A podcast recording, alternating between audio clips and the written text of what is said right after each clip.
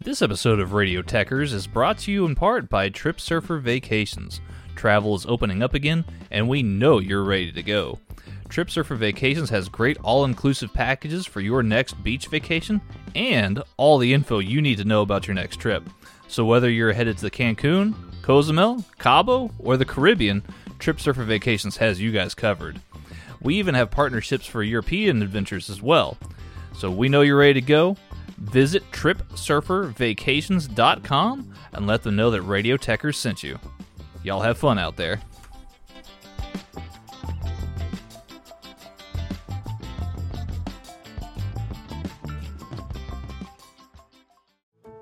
How did we become Central Ohio's most trusted team of orthopedic experts? We focus on what matters most our patients. At Orthopedic One, we know we're only at our best when we're helping you get better. And every day, your commitment to overcoming pain and injury inspires and moves us. That's why we bring our best every day to earn your trust. Find a physician near you at orthopedic1.com. This episode of Headlock Talk is brought to you by Austin based company Naturally Hemps and their new line of CBD gummies. These gummies are made with 100% baked in pharmaceutical grade non isolate based CBD. What we're talking about here is the entourage effect. The entourage effect refers to the stronger effect you get when combining multiple cannabinoids together as opposed to just CBD. Full spectrum CBD or CBD distillate tends to be more potent and lasts longer, which is what we're talking about here. Unlike some other brands that use a spray on CBD, Naturally Hemp CBD distillate is baked in so you know you're getting the full dose with each gummy. I personally use them for all kinds of things like sleep aid or muscle pain. And did I mention they taste great? They got five flavors uh, strawberry, green apple, lemon lime, watermelon, and get this the orange flavor has vitamin C in it. So if this sounds like something you could go for, head over to your nearest Create a Sig vape shop and pick yours up today to see for yourself the difference Naturally Hemp's gummies can make in your life. So it looks like you might have taken something from the NXT ring down here. Yeah, underneath the ring. I grabbed everything I could find. Uh-huh. It wasn't a lot. Yeah. found some, mice, some rats. Oh, yeah, big rats. Then I found this nice chair. Gotcha, gotcha. Are you are you uh a heel turn Yeah, on yeah, next episode? yeah, I'm gonna be swinging boy all around. I gonna, see. Yeah, I'm gonna, I'm gonna hit a bunch of marks. Turn it into Yeah. the new Tanner Yeah, Pruitt. yeah, just, just knocking people out in the head. Fickle. Yeah, they're all fickle. Turning heel tonight because all these, uh, all these people getting all upset about the Oscar Charlotte thing. It's Mmm. freaking mm. ridiculous. Topical. Yeah, it's super topical. I'm, I'm so glad that we're talking about it. Uh, and we will be talking more about it here, of course, because this, ladies and gentlemen, welcome back. It is Headlock Talk. yes, it is. We're back again Yes, for another episode here. Uh, to my left here, of course, the one, the only, Mr. Stephen Grudy. Hello, everyone. And of course, I'm Tanner Pruitt, I guess. You've already, you've already, The the new Tanner. the Pruitt. new Tanner Pruitt. Yeah. You know, new and improved, got a new attitude. Yeah. Keep a lookout on uh, Fantasy Warfare 2019 Hell for yeah. the new Tanner Pruitt. Hell yeah, I'm gonna I'm gonna interfere in that match. and cost somebody their shot at the finals. Yeah. Yeah. So yeah, let's let's talk about the show here. I mean, we're gonna run down Raw, we're gonna run down SmackDown, Yep. talk some NXT. It also looks like the G1 uh, Supercard uh, with uh, New Japan and Ring of Honor has been finalized. That's a great name, by the way. Supercard. G1 Supercard. Very, uh, very aptly named as well. Because if you take a look at that card, It's it's pretty super. it's super duper. It's pretty super. One could argue. Yeah, absolutely. Uh, and then it looks like also the NXT Takeover e- uh, New York City cards finalized as well. So we'll cover some of that. Yeah, yeah. And then, of course, the moment you and I have all been waiting for Slash dreading. s- slash dreading. we, this has been a long process here, but we're going to cover the semis of Fantasy Warfare. We will determine the finalists of the inaugural Fantasy Warfare tournament, ladies and gentlemen. There's some big matches that we have today. So, yeah. without further ado, let's just talk about this week in wrestling here, Steven. Um, Raw was pretty uh, forgettable. yeah. Um, I, I wasn't a huge fan of it. Uh, there were some aspects of it that I really, really liked. There were some aspects of it that I really, really didn't like. Um, the show kind of kicked off with um, a beat the clock challenge between the three ladies. Mm. Uh, it, of course, is announced, obviously, that uh, the main event of WrestleMania will be the triple threat match between Becky, Charlotte, and uh, Ronda Rousey, of course. Mm. Steven, what are your thoughts and feelings about the triple threat match being the main event, the show closer? I think it's great, honestly. Um, I know when the rumors came out or the speculations came out that this would be the, the first uh, women's main event. Um, when it first came out, it kind of just sounded like a no brainer to me, honestly. Yeah. 'Cause, You know, you take these these three ladies, uh, Becky, Charlotte, and Ronda. Uh, those are three of the biggest stars. Uh, throwing gender out the window, those are some the, some of the three biggest stars. Not Mahal, but gender as in like male and female. right. Uh, a capital G Yeah, as opposed to a capital J. instead of a capital J. Yeah. uh, but no, these three ladies are some of the biggest stars, gender aside. Uh, so, I mean, why not? of course. It, it definitely makes sense to me. Well, and they've been talking about doing this since last year's WrestleMania, uh, when they the uh, and again this is completely in canon. You can go all the way back last year through all the news. That's what they were talking about. They wanted to have it was supposed to be Ronda versus Charlotte Hmm. would have been the proposed main event, uh, and of course, uh, over the course of that year, Becky Lynch, you know, massive uh, takeoff uh, in terms of popularity.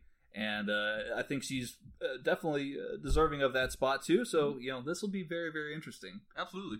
Yeah. I, I mean, we've said it before talking about this match. This match is going to be great. Yeah. I, I really think it's going to be a great match, um, especially, you know, with everything that's that's been going on with with these three ladies. I personally feel like they've done a good job of building it. Mm-hmm. Um, we will get into some other stuff today, uh, some unnecessary things, in my opinion. uh, but it, it's going to be a great match. So, in, in terms of this being a main event, I think it's a great idea. Sweet, sweet. Well, let's let's talk about Raw because uh, the three women that we have just discussed here, they were part. They kicked off Raw with the Beat the Clock challenge. Uh, Ronda Rousey comes out and she says, "I only have a few things to say, or I only have one thing to say." It, it turned out to be a few things because her timing, I guess, I don't know. Yeah. Uh, she says, first off, you're welcome for the Mhm. main event. Uh, Oh. the, the crowd uh, uh, definitely had a little bit of heat on that. Mm. Uh, she promises to to tap out both Becky and Ronda at the same time. So I guess that's one massive armbar that she's going to put on. Yeah. I, I'm trying to I'm trying to Visualize. visualize this in my head, and I I can't tell if uh, Becky and Charlotte will be on top of each other, Hmm. a- and, both of the left arms will be in the armbar, I like where this is going. or if they're on opposite sides and Becky's right arm and Charlotte's left arm. Uh huh. I, I can't. I can't. Both of them look very strange in my head. You'd almost have to have two Rondas. Yeah. Yeah. Yeah. Well, yeah. possibly an armbar hook with the leg, maybe. Ooh, maybe. Yeah. Uh, I, I'm not really sure. it, it it'll be interesting Yeah. if she applies it. Yeah. Um, well, she better. She she promised. uh, she did promise. Promise. Um, she she calls the beat the clock gimmick. Uh, uh, she calls the beat the clock challenge rather a gimmick. Mm-hmm. Uh, and says let's get over it. Um, so uh, the Riot Squad come out, followed by Becky and Charlotte. Um, you know, Becky cut a pretty solid promo saying that she'll be holding the title belt above her head, and she'll have Ronda Rousey's skull underneath her foot. oh, okay. Yeah, it was a, quite the image there. And then Charlotte says that the main event is all because of what she's done over the last seven years. And for me, that's kind of hard to beat that logic. I mean, yeah, yeah. Um, so this is, uh, I mean, if you've never seen the Beat the Clock challenge before, um, uh, basically, um, you know, for one one person starts off in a one on one match. Uh, so each Becky, Charlotte, and Ronda had their own member of the Riot Squad that they had to face. Ronda was first, so she set the time. Uh, she um, she tapped out Sarah Logan in one minute and twenty five seconds. So what that means is that Charlotte and Becky, in order to win the Beat the Clock challenge, one of one or the other would have to either pinfall or submit their own opponents uh, in uh, a minute 25 or less. Gotcha. Okay. So, um, Charlotte was unable to beat that time, uh, but Becky was able to, um, uh, you know, beat the clock, essentially, obviously. Uh, and and uh, she got the pinfall in less than a minute 25. So, Becky came away looking pretty solid. Uh, she's got this real um, uh, baby face, almost Conor McGregor air about her. Yeah. Uh, she's a really great talker. She's got really great com- uh, confidence and cockiness, and, and she can back it up. So Yeah. you know, Th- th- this match kind of seems strange to me just because uh you know the the hype for this triple threat match is very real uh huh, and it has been real very for- divisive. yeah i don't see why we needed this match it's very strange to me it, Yeah. it doesn't really seem to serve a purpose other than uh Who who can win fastest? well other than the riot squad looking like garbage Total jobbers. you know Yeah. like i don't know I agree with you there. I I 100% agree. I, I don't know if this if this match really needed to happen Well, you know this has a good lead up because of, uh, on next week's Raw that that's being advertised, we're going to see uh, Becky, Charlotte, and Ronda actually team together against the Riot Squad. Yeah, what yeah, mind blowing, crazy. Um, the the stipulation is they can't turn on each other, otherwise, um, I think they'll like be forfeiting their spot in the match or something like Mm. that. There'll be repercussions of some sort. So, uh, very strange. Okay. Uh, we had two very quick matches that followed that. Uh, a Finn Balor uh, match with uh, Lashley, and it was going to be Lio Rush, but it, turned out to instead be Jinder Mahal. So, Hmm. uh, stipulation was if Finn Balor could beat Jinder and Bobby Lashley in a handicap match, he gets a shot at the Intercontinental title at WrestleMania. I see. And of course, uh, you know, Jinder being Jinder, uh, he kind of flubbed it for uh, Bobby Lashley, and uh, uh, Finn Balor was able to hit the coup de grace, and uh, he's got a shot, and Lashley's all upset. Okay. I I mean, am I the only one that that, that really doesn't care about this uh this Bobby Lashley Finn Balor feud? I, I Right I- now? I don't really. Uh, I, I I can feel indifferent about it. Yeah. See, the thing is, is that Finn Balor's never pinned Bobby Lashley to win any of their matches. Mhm. Like he's like he pinned Lio Rush, Right, he right. pins you know Jinder Mahal this week. You know, so I don't know if their logic is okay. Well, he finally pins Bobby Lashley. It'll be a huge victory for Finn, and will be a big payoff. And yeah, I mean, Finn. I think that might be what they're going for, but I mean, at this point, the in my opinion, you know, I, Finn Balor obviously fantastic wrestler, and, and Bobby Lashley is as well in his own right. Mhm. But in my opinion, none of these matches have really given me that much. You know, so I don't know if this constant uh, rematch after rematch after rematch with these two guys is is really going to pay off in the end. In my opinion, I mean, it's it's just another match added to the card. I mean, that's right, right. uh, but and, and, but and- is but- that a reason to have a match?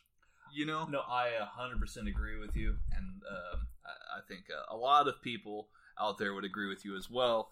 Um, that's how I personally feel about some events that happen on SmackDown, Mhm. but we'll be getting to that in just a minute. yeah. Um, a, another match in quick succession here that we had was um, Aleister Black and uh, Ricochet against the Revival.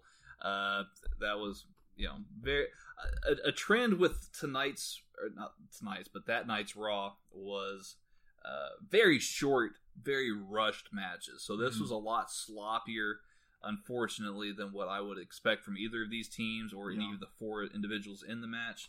Um, but it seemed like Raw was more focused on let's build storylines and have promo segments, uh, and we'll we'll have some matches scattered throughout. And they had a lot of matches, but all of them were super short. Um, Yeah. So Ricochet hits a, a basically a double black mass on uh, the revival. Ricochet. Oh, I'm sorry, Aleister Black. I was about my mind was yeah, about to be Ricochet. It, it was like one of those N64 games where Yeah. like you could steal your opponent's finisher. Yeah. and then so- Aleister Black hit the 630 Yeah, on Scott it- it Dawson. it was- it was crazy. Aleister Black, super athletic, you know, uh, hitting that 630. No, oh yeah, no, it was the other way around. Obviously, Aleister Black double black mass um, on the revival, and then Ricochet hitting the 630. Um, Michael Cole, who's obviously Vince McMahon here on Yeah. commentary, um, he says, "Well, maybe now Ricochet and Aleister Black will be lined up for a tag team title match." And it's like, well, what is this maybe garbage? right? They've beaten the champs like twice. Yeah, I think the next logical step is they beat the champs at WrestleMania. Yeah. And uh, let's be honest, I think we're going to see the revival right off into the sunset after this. Yeah. I'm, I, I don't really see them going uh, too much further. Uh, if you look at their social media, there were some some posts that they've made. You know, uh, there was one fan who took a picture of his nephews and said, "Look, my nephews are tag champs, or they're pretending to be tag champs." Right, they've dressed up as the revival. Well, they they just had the belts, right? Okay. And um, yeah, one of them wrote back, you know, I wouldn't wish that upon those poor kids. Yeah, yeah, a Yikes. little little rough. Yeah. Uh, there was also um, I heard about a, a live show where there was a fan uh, near the front row or at the front row. He was wearing an AEW shirt at a live event, and one of the members of the Revi- revival went over to him and said, uh, "You know, we'll see you in May." And it's like, uh, you know, I I just don't see the revival sticking around. Yeah, Well- I mean, yeah. But for what it's worth, say they do go to AEW, you have the Revival, you have the Young Bucks, and you have the Lucha Brothers, uh, Pentagon and Fénix. All three of those tag teams are sick. Got Plus- the makings of a solid division there. Right, a hundred percent. Yeah. Plus, you have the, the other tag team of the best friends with Chucky T and Trent Beretta. Mm. Those guys are an awesome tag team too. Very entertaining. A little bit more comedic, uh, comedic perhaps. Yeah, that has its place though. Yeah, Yeah. hundred percent. Um, so yeah, I think AEW is definitely trying to make the tag team section uh, a mainstay, uh, a marquee part of its. I mean, honestly, that that sounds like a really, really good business plan. Because if you take a look at the next uh, leading promotion and the let, let's be honest here, the disarray that its tag team division is in right now, oh yeah, man, if you come out with a solid tag team division and, and give people that every week, man, that, that's going to set you up really nicely, Right. especially as a brand new promotion going against. WWE. Well, and, and and to get away from the negatives here, if Aleister Black and Ricochet win the tag titles, that props them up as as serious competitors on the main roster. Yeah, yeah. which is going to be great to see some NXT call ups actually being taken very seriously. Absolutely. And these are two guys who definitely deserve your attention. Yeah. So, uh, moving right along, we had a Roman Reigns segment uh, where he accepted Drew McIntyre's challenge for a fight at WrestleMania. Uh, uh, McIntyre says he would be he would hold Raw hostage until Roman came out and give give him an answer. What does that even mean? Uh, he was just going to stand in the ring. I guess nobody was going to. Oh, cool. yeah, I guess he would Yeah. he would fight off anybody who Because I really want want to hear Drew McIntyre talk for 45 minutes. dude. Well, or or for two and a half hours at this or point. that, yeah. Jeez. Uh, yeah, basically, uh, Roman comes out and he says, "Don't you ever talk about my wife and kids again." He attacks McIntyre, and then uh, you know that, that was about it. You know, uh, you know, Drew kind of dispatched of Roman, and um you know that's, that's that's setting up our match. So I'm thinking that Roman. I mean, it's real 50-50 on this one for for Mania for me. Um, I I could see Roman or McIntyre going over because Roman's making his return. Obviously, he needs to get back in that lineup, or it's a redemption story for him, and McIntyre goes over because he's been real red hot recently. Mm-hmm. Um, so Yeah, I my, just- my prediction would probably be that that McIntyre would uh, go over, yeah, specifically because uh, the other big matches and how I want them to go. of course. So, I, I'm kind of disappointed myself. I I tried all morning to get a Scottish accent going so I could talk about this segment of the show, but it it wasn't working out well. It came out more Jamaican than anything else. so uh, uh, we'll, we'll, you'll we'll have to give me a taste of that after the show. Of course, I can't do this on microphone. I've, I've, I've got too much dignity for that at this point. Man, I've Um, been waiting for McIntyre to grow on me, and it just hasn't. He just hasn't. I mean, I think that it's going to take more time. Yeah. It's just going to have to take more time because at this point, I mean, he's clearly talented. He's clearly a good big man. It's just that he. I've just had enough We need of the characters where that's all they are. Is I'm a crazy big guy. I Mm-hmm. got lots of muscles and I'm not right in the head. I'm gonna get you. Like it's such a two dimensional or, or one dimensional character that it just comes off bland to me. I feel like McIntyre is definitely a lot more intelligent than we see for a lot of these other big bad heel guys. Yeah. Um, you know, he's the Scottish psychopath after all. Yeah.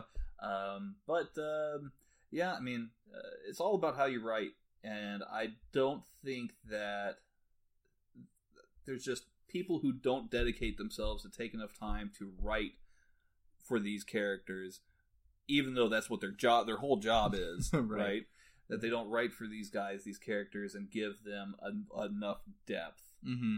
um, which is crazy to think because you have three hours of content to fill Yeah. here on USA for Raw. If you just concentrate more on, okay, not everybody has to be on every single show, but let's really like, you know, give these guys some depth. Yeah. You know, maybe I'll care more about Drew McIntyre, or maybe Yeah. I'll care more about. No, I, I, I- can't care more about Jinder Mahal. I, I can't. I can't do that. Well, uh, I, this thought just popped into my head, so let me know what you think about it. But Hmm. um, I think part of it, uh, you know, with some of the older wrestling that I uh, grew up with, like in the 2000s, Hmm. there was a lot more um, backstage interaction Yeah. between wrestlers, and, and not necessarily even just like uh, Roman and McIntyre coming in the back and talking to each other, but like have someone else come and talk to McIntyre about his match and, and just give some more depth. I feel like they're putting these storylines in isolation, Mhm. and and if it's Drew McIntyre and Roman Reigns, you're never going to hear anyone else talk about that storyline.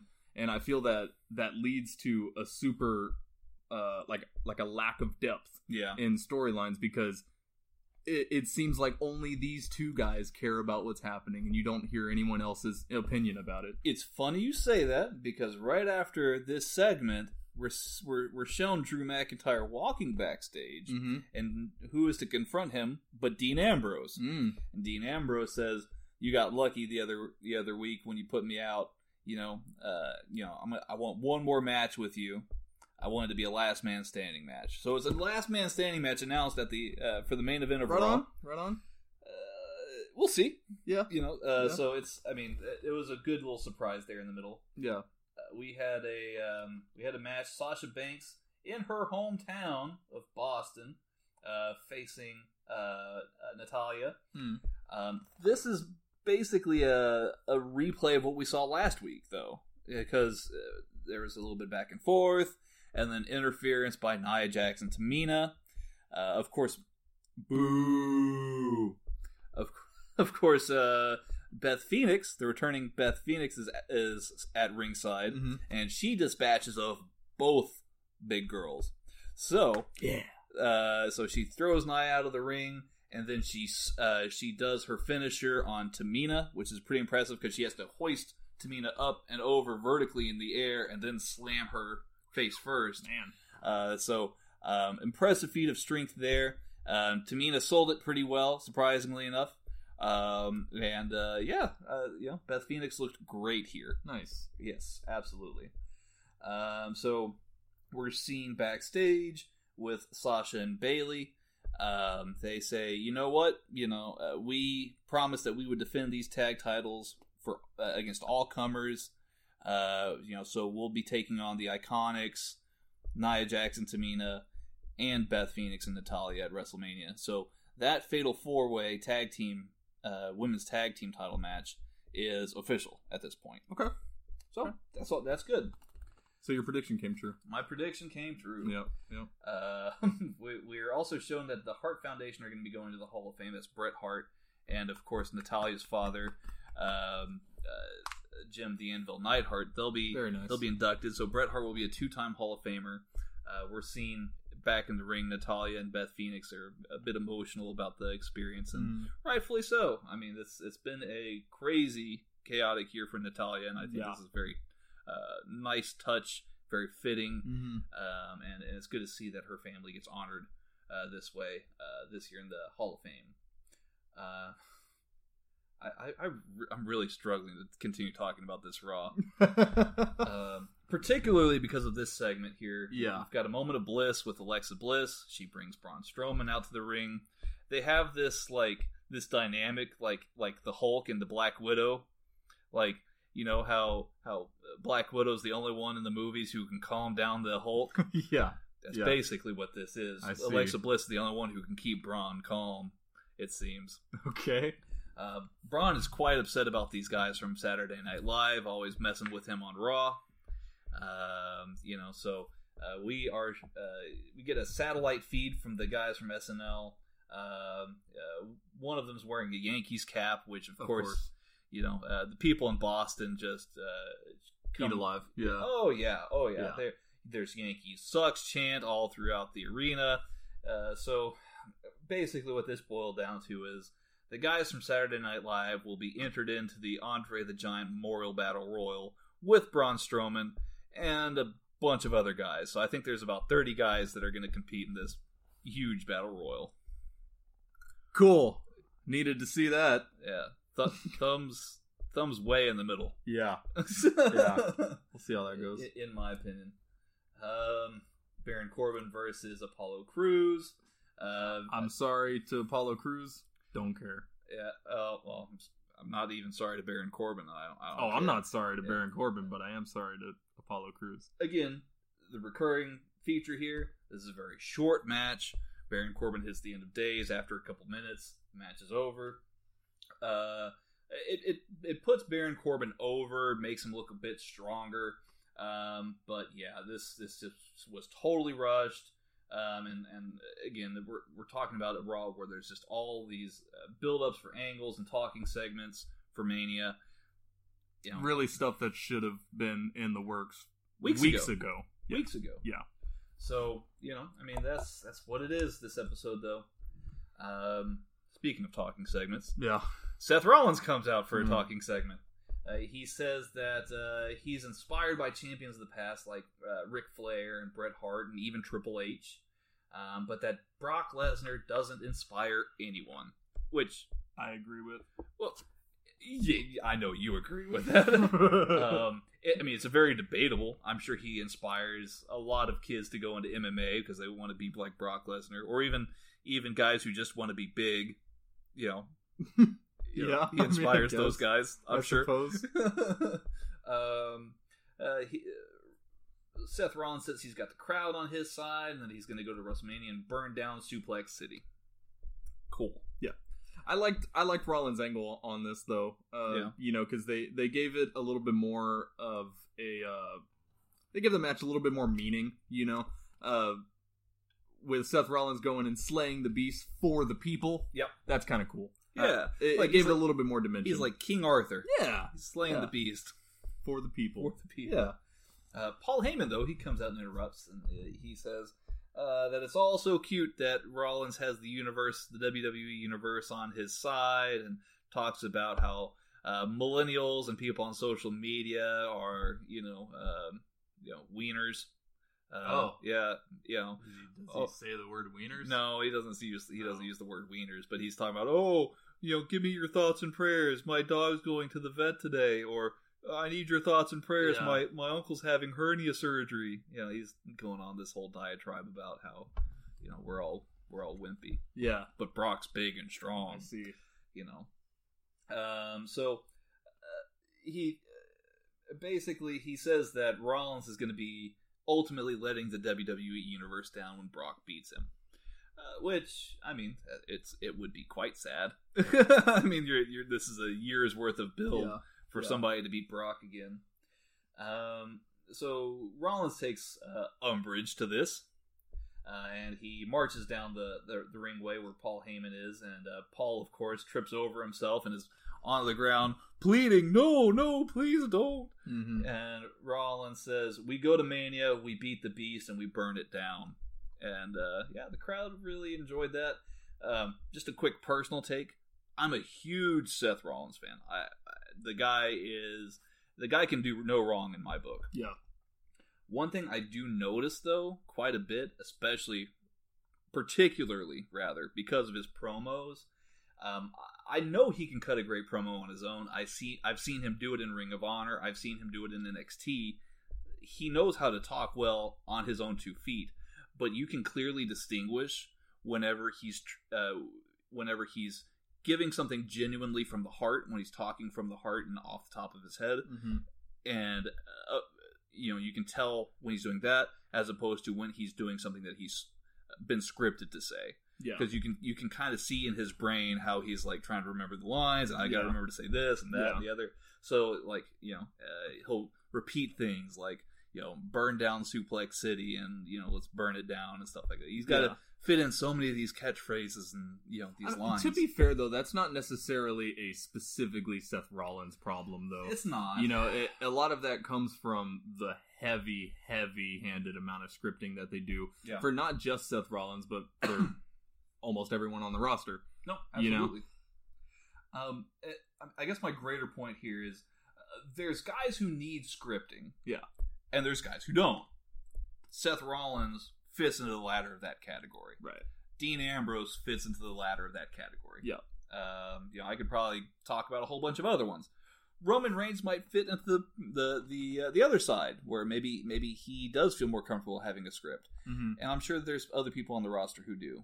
But I feel like, hey, if there's a guy who's skilled enough on the mic, talented enough, and you trust him enough to do it on his own, just let him do it on his own. Yeah. it's gonna be it's gonna come across way better. Hundred percent, especially for someone as big as Rollins. Like he's proven himself time and time again. Just let him go out there, give him and give a great promo because you know he will. Yep, You know. hundred percent. Let's talk about Kurt Angle and Samoa Joe real quick. Uh, we're almost done with Raw here, I promise, guys. um, so Kurt Angle and Joe have a match. Uh, I mean, it starts with a great callback. If you remember uh, TNA, no, I know a lot of us don't, uh, but you do, Steven. Yeah, yeah. Uh, so when when Kurt Angle first debuted in TNA, uh, it was against Samoa Joe, and there was a standoff in the ring between the two of them during a promo segment, and uh, Kurt Angle headbutts Samoa Joe and busts him open, and it was it was wonderful, wonderful pull pro- pull apart brawl between those two. Well, this match opens with Samoa Joe returning the favor, and he headbutts Kurt Angle. Kurt staggers back, and they have a match. It's about probably five minutes long or so. Um, uh, you can just really tell that Kurt Angle is struggling real hard with doing these two two a week shows. Um, it was the last the last maybe five minutes of this match, the whole duration of this match, you could tell that Kurt Angle's just tired, you know, and his body's not giving him all that he needs. Mm-hmm. Um, so I do get Kurt Angle wanting to do this tour, this retirement tour, and to give his all and soak up all of the crowd that uh, reactions that he can, Yeah. and get all the adoration while he can. But man, he's just looking, he's just looking rough. Yeah. Um, No, and, and you know we talked about this on the last episode. Uh, you know, I love you, Kurt, and I don't not want to see you out there. Yeah. but my want for you to not get hurt outweighs my want to see you in a match at this point. Hundred percent. I know. I agree hundred and ten percent on that for sure. Um, so uh, he's gonna have a match with AJ Styles that we're gonna talk about from SmackDown. Uh, uh, Triple H comes out on the next segment. He addresses his match with Batista. Uh, Triple H has a bit of difficulty getting this envelope out of his jacket. He says this envelope is from uh, Batista's lawyer, uh, who says um, uh, basically he will not compete at WrestleMania 35 unless there's a final stipulation made. And, and Triple H reveals that uh, Dave's, uh, well, he keeps calling him Dave, but obviously we know him as Batista. Yeah. Uh, he keeps saying that Batista's managers keep requesting that the date for 30, WrestleMania 35 to be changed because it's to better fit his filming schedule, which, Haha. yeah, great. Yeah. Uh, you know, I mean, don't get me wrong, Guardians of the Galaxy is exciting. Yeah. I don't think WWE is going to care one way or another about Guardians of the Galaxy, No. though. No. Not at all. Um, so Triple H makes a Spice Girls reference, uh, saying the letter goes, uh, you know, uh, Dave saying, "You're going to give me what I want, what I really, really want. I wanna, I wanna," and he's like, "Oh, this this goes on for for for pages and pages." uh, which I mean is pr- pretty funny. He was in he was in a real comedic mood. Triple H this uh, that evening. Uh, so there was there was definitely some funny bits. Uh, he can you can obviously tell Triple H clearly gets away with a lot more in his promos than the average Joe does. yeah. Um, but um, you know, the, this match was put over pretty well. The, the stipulation, of course, here that that Batista's wanting is that he wants Triple H's career on the line um, uh, at their Mania match. Which, if anything, signals to me it's, it's really quite the opposite. You know, it's it's Batista's. This is really Batista's last match at WrestleMania. Yeah. is what this tells me Right.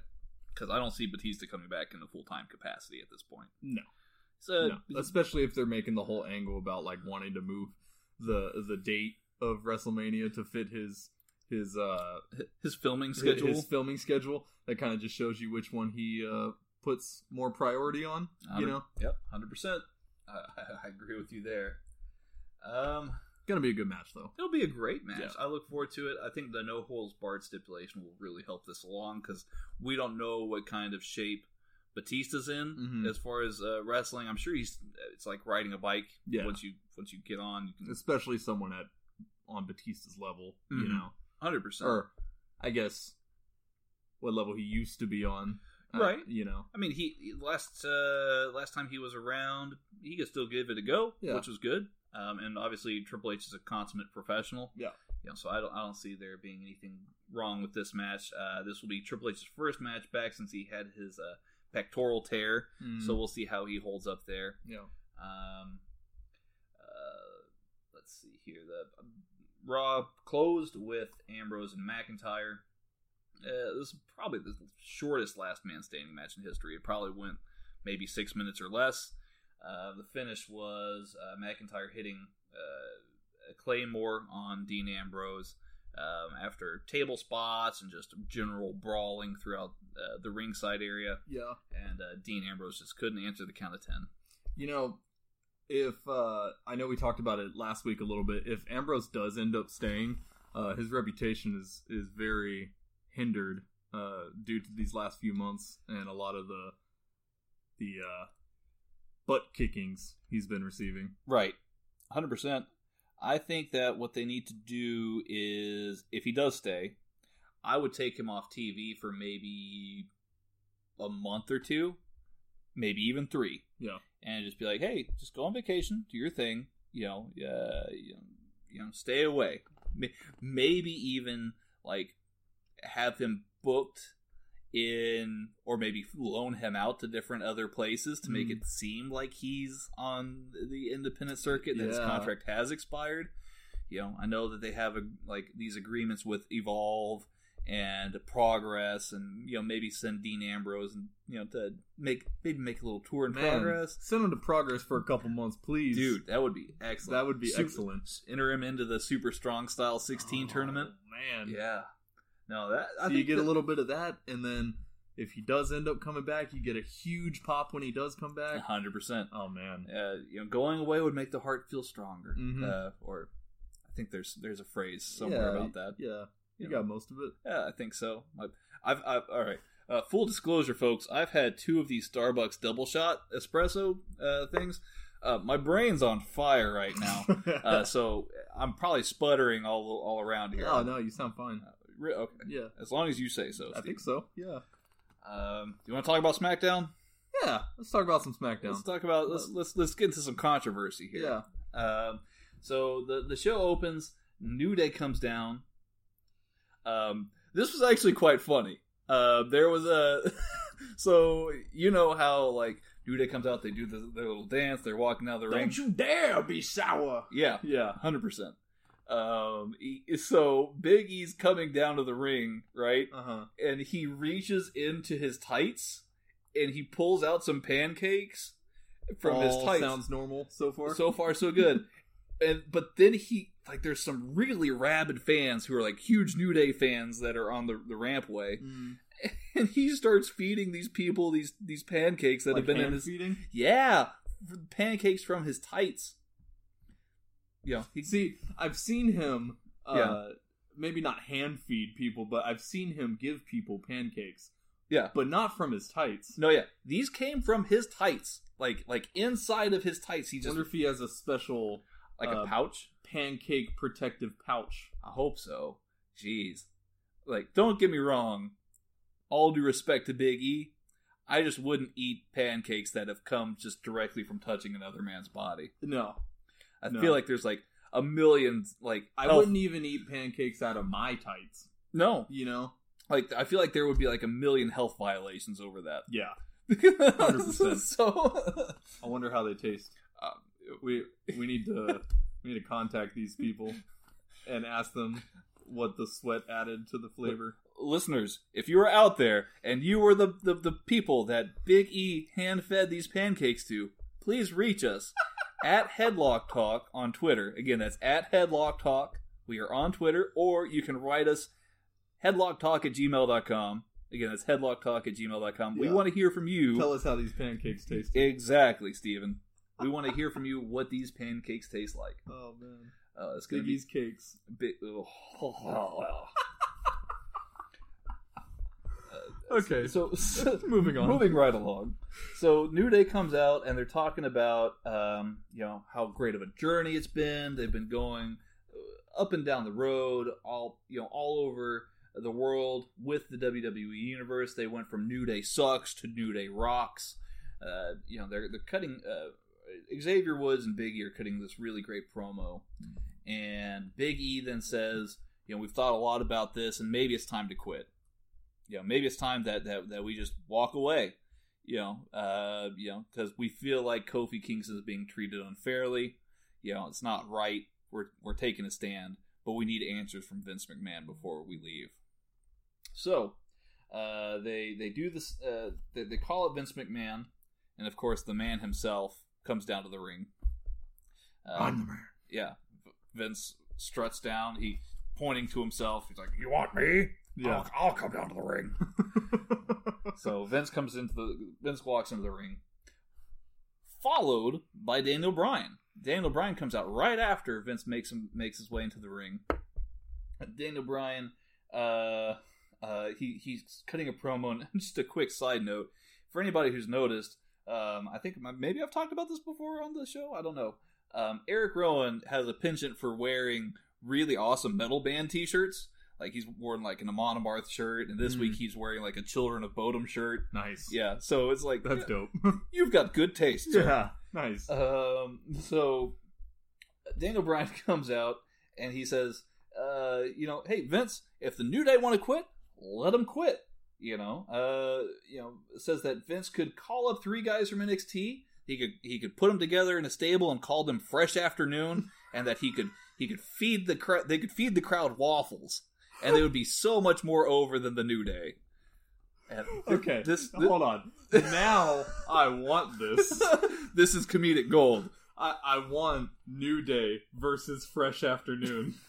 I need that to be a thing. I, I completely agree. Waffles versus pancakes. Let's let's get to the bottom of this. This is a the this, century old uh, Question, argument. yeah. Personally. I like chicken and waffles myself, Yeah. but it's hard to beat a good breakfast uh, when you do have a side of pancakes. It's true. You know. Yeah.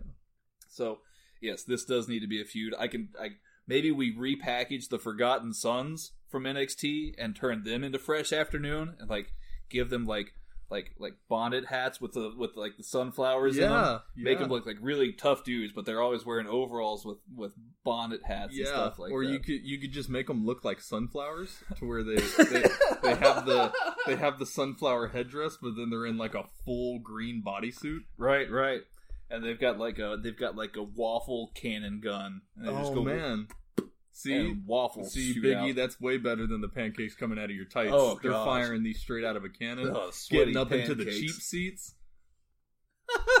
Could you imagine that's one of the perks of going to a Raw show is that you get you, or, you, or a SmackDown show? You get free waffles, you man. get, you get waffles cannon Yeah. at your face. You want cannon waffles?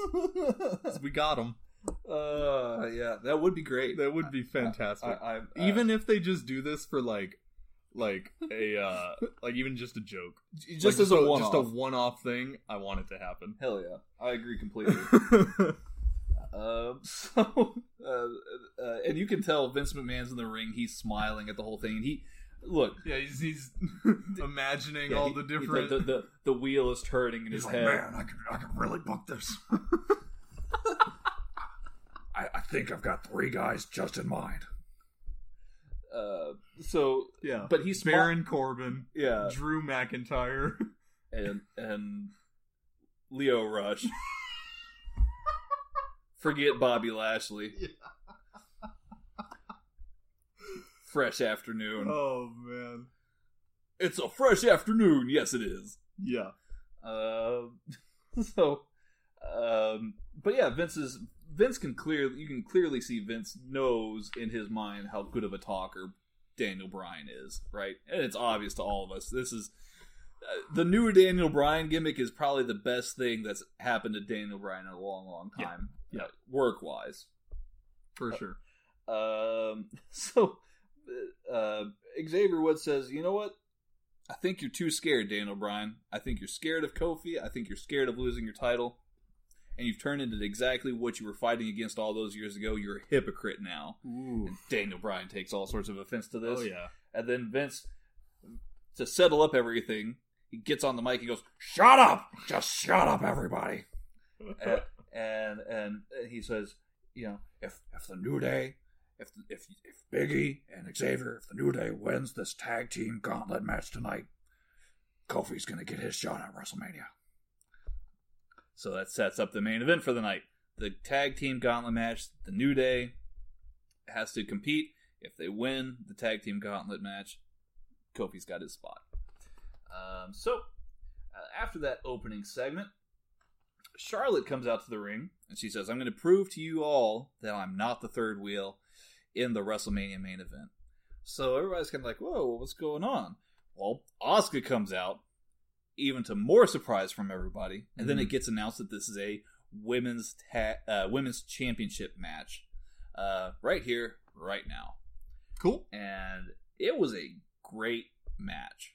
Uh, like I I found this to be actually better than what their match was at WrestleMania last year. Mm-hmm. Uh, there was a huge top rope Spanish fly spot. Yeah, that move was crazy. It was Like, awesome. Really good. It showed both women have athleticism, but also a major amount of cojones Mm. to to, to perform that kind of spot. Yeah. That's super dangerous. Mhm. Um, so it was after that spot I was like, man, I've got a feeling in the pit of my stomach. I think I know what's about to happen. a few moments later, Charlotte locks in the figure eight spot. She starts bending backwards, and sh- you know, Asuka taps out to the su- shock and surprise of everyone. Uh, so Charlotte's declared the new SmackDown Women's Champion. The live crowd actually took this match very, very, very well. There, there was you could see people in the in the crowd applauding. You know, I was applauding. It was a great match. Uh, however, Mm-hmm. and this is my you know what I want to talk to you about, Stephen. Uh, the social media backlash to this has been quite ridiculous. Mm-hmm. Um, you know, there's a lot of people saying that Asuka got ripped off, that she's not being used well, uh, that she needs to quit and go to AEW. Um, some very extreme points of view here. The last one's a bit much. It is. Yeah. Um, there's a lot of people on even our Twitter because we were talking about it. We were think trying to see what people thought. There's a lot of people on who were writing back to us saying that she needs to quit and go to AEW. Mm-hmm. There were even some people who were like threatening and harassing Charlotte for winning the match, Come which is yeah, exactly. It's it's a, it's it's way over the top. Yeah. This, this this social media reaction to this Yeah. match. So, I- mean, do you think that? I mean, do you think that it was a good move, or or, or uh, for for Asuka to drop the title to Charlotte here? Uh, so I'm very conflicted about this, just because on one hand, it it does give a little bit more weight to this WrestleMania match with Becky and, and Charlotte and Ronda, Hmm. and, and that's kind of nice. And um, you know, Charlotte has been dealing with this thing of people calling her a third wheel or or a you know a quote unquote ass kisser. uh, Yeah. or, or something like that, handpicked by Vince, uh, Yeah. everything like that. You know, you don't deserve the title Chosen. chosen. You don't deserve this title match or this title opportunity. Um, and so this goes in her favor and, and kind of shuts those people up, which is nice. Yeah. However, where does this leave Asuka? You know, I, I don't necessarily disagree with some of the people on Twitter. I don't know if I would take it as far as to say she needs to quit and go to AEW because Yeah. she's she's been having a very nice title reign up until now. Yeah. Um, but I will say that um, I don't know where this leaves Asuka now. You Mhm. know, just because you, you've been building her for so long over the past couple months, and she's been having a really nice title reign, and then it kind of just seems that they put the title onto Charlotte as an afterthought, um, just to just to make that triple threat match a, a little bit of a bigger deal. but the question is, is it worth it to put a little bit more weight on that match Mm-hmm. just to just to put more weight on it? Right. You know, like I don't know. It the match is going to be huge by itself. Yeah. Does it really need this? Right. That's the question. And at this point I don't I don't really know. However, I will say this, I probably wouldn't have done it if I were booking. Okay. So, I'll give a little bit of a different spin here mm-hmm. because oh, I can already feel it already. I'm going to come off as a huge Charlotte apologist, and please, Steven, as my witness, you know I'm a very big Becky Lynch fan. Yeah, yeah. Right. I've, I've, I've, bought two of her shirts online. Yep, yep. I can show you the receipts from WWE.com if you want to. I will post them on Twitter if you ask me to. But here's the deal. Uh, I get that people are upset. I Mhm. get that Asuka has a lot of fans, and maybe they feel like her booking in the WWE hasn't been the greatest. yeah. And I'm inclined, for the most part, to agree with them. But here's the deal this is a TV show. Yeah. You're taking this way over the top Yeah. in many regards, especially you know actually threatening and harassing Charlotte online. Yeah. That's totally not cool. There's a difference And we- between expressing your distaste and like threatening and harassing. Right, right. Yeah. And I think I think it's our responsibility as fans and as people in the community and and and in the and I guess to an extent in the media Yeah, yeah. to stamp out that kind of uh, behavior. Yeah. You know, so I mean, uh, really, if you're if, if that's the extent that you're going to, find a different hobby. Right? We don't need fans online Yeah. threatening and harassing I the agree. performers who are supposed to bring you joy week in and week out. Mhm. Right? Um, uh, beyond that, I think this does a few things uh, on, on a couple different levels. Right? Uh, this first off, like you like you talked about, there's this perception that Charlotte's being given these opportunities, Mhm. right? Um, and, and I think that this is another example of a, an opportunity given that Charlotte actually takes advantage of, Yeah. and and you know uh, that's that's what this is supposed to be about. Is that you're supposed to build heat on Charlotte too, because she's also in this match. Mm-hmm. It's not just about what Ronda and and uh, uh, Becky are doing. Mhm. Charlotte's also there, so we have to have another reason to, to to dislike Charlotte if we're if Becky's supposed to be the face in this match, Mm-hmm. right? So there's two different fronts here. There's Becky and Ronda, and there's Becky and Charlotte. And to an extent, Charlotte and Ronda have had their kind of moments, but Mhm. it's it's it's not really the same without Becky there.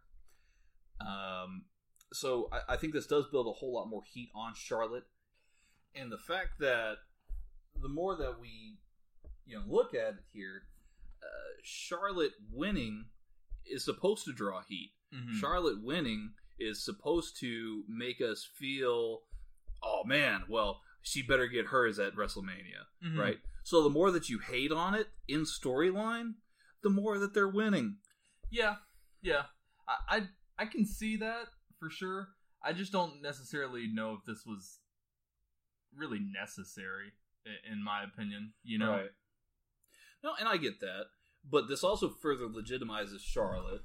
You know, I mean, because uh, she won this title match clean off of Asuka. hmm You know, uh, they performed at a very high level in this match, and now she's bringing another title into this mix here.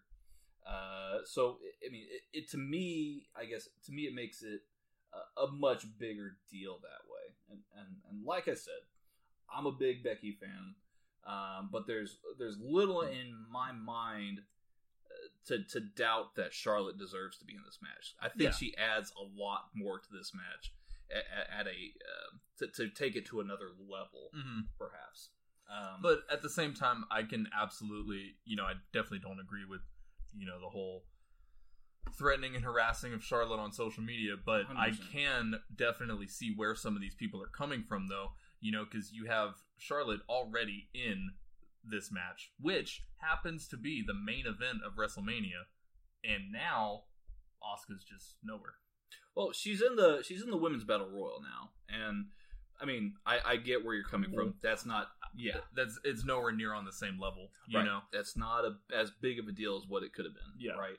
and and Asuka fans, I mean, they're rightfully upset about this, and I and I do get that. It's, it's definitely understandable.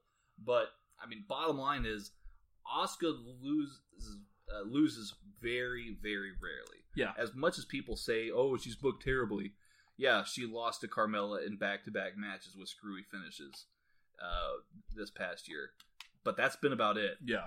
She loses very, very rarely in general. Mhm. She's been booked fairly strong up to this point, and and she's super talented. So, uh, I mean, bottom line, of course, uh, she gets paid very, very well. She uh, and she's a professional, right? She smiles all the way to the bank, knowing that she's working at the highest level in the top wrestling company in the world. There's little to to make me believe that Asuka will feel in any way that she's going to go to AEW. No, no, I don't. I don't see that happening Mm-hmm. at all.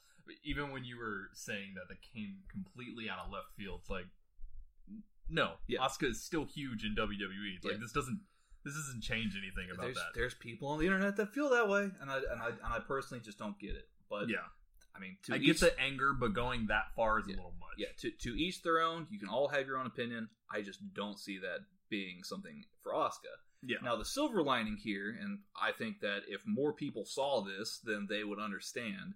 But Asuka cut a promo. I think it was supposed to be for WWE.com's Japanese related site, Mhm. where she basically she she cuts the whole promo in Japanese, which came off very very well. Um, it, it roughly translates into you know I'm going to pick myself back up. I'm still the Empress. This is a minor setback, and I will one day become champion again. So I mean, she's you know, I mean, like like I said, she will be booked strongly again. I wouldn't be surprised if she actually wins the battle royal this year. Mhm. You know, so uh, it should set something up to where she feuds with Charlotte again after WrestleMania. Gotcha. Just my thought. Yeah.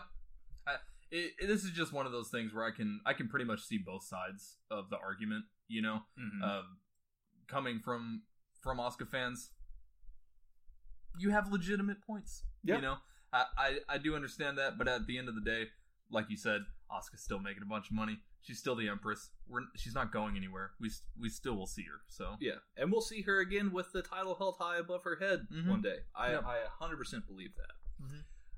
Um, so um, for all those out there who think we're Charlotte apologists, that's not the case here at all. we're just making a point here. It's just a show. Yeah. Um, now, what was a bit hard to watch was this Kurt Angle AJ match, and I'm kind of I'm I'm actually really glad that this didn't go through because it went for about a minute. There's a little bit of back and forth, but Randy Orton comes out about a minute and a half in and interferes. Mhm. Um, uh, they AJ and uh, Angle clean house and you know uh, take Orton out. You know, so they we didn't really get to see Kurt and AJ um, actually have a match, but they shared the ring together for a final time, and that's see for me that's that's just as good. yeah, You know, if not even better, because we we've expressed this opinion. Kurt, you need to stop wrestling. yeah. So I mean, this is We're- even honestly better. We're coming up, you know, so I Mhm. think uh, he's scheduled for a match on Raw against Rey Mysterio, Okay. so that'll be something. Yeah. Um, and I mean, they might try and do a match for SmackDown. I think it'd be interesting if maybe you had Daniel Bryan, maybe Angle versus Daniel Bryan, because that's never been done before, and people have been talking about that for decades. Yeah. Um, Cool. So yeah, I mean, th- I think that would be a, a pretty nice touch. I mean, you could still make it short. Maybe have Eric Rowan interfere, and then have Kofi Kingston come out, and um, There you go. yeah, maybe have Angle and Kingston. Maybe make that into a tag match instead. Hey. Call call it a I like impromptu that. tag team match. Rowan and Bryan versus uh, Kofi and Angle. I Yeah. think I think that could work. yeah, for sure. Um, there was a Miz promo. He says he's going to tear Shane McMahon apart. Shane McMahon comes down to the ring with security, uh, along with Sanity and Shelton Benjamin. You kind of get where this goes. You know, you know, uh, Shane cuts a promo on Miz. Miz tears through the security and Sanity and Shelton Benjamin, and uh, Shane hightails out of there. Sounds So- about right. Yeah. Um, so they're building to that match, of course, as well. And, uh, um, you know, uh, the New Day uh, did win their gauntlet match. They beat Gallows and Anderson, Rusev and Nakamura, The Bar, Um, the Usos came out fourth. They're the tag champs, and then they said, you know, we've got a lot of respect for the for the New Day. You know, we've had some wars with the New Day. There's nothing to prove here. You know, nobody deserves to have that that match against Daniel Bryan for the title at Mania more than Kofi. So That's we awesome. so we forfeit, and That's they walk off. Yeah, Like that. totally great. And in and in canon, Mhm. in storyline, it fits perfectly. Yeah. So Yep. big props to whoever just made that decision backstage. Round of applause. Yeah, yeah. Great idea. Um, and then, of course, uh, they they uh, they did defeat Daniel Bryan and Eric Rowan by countout as well.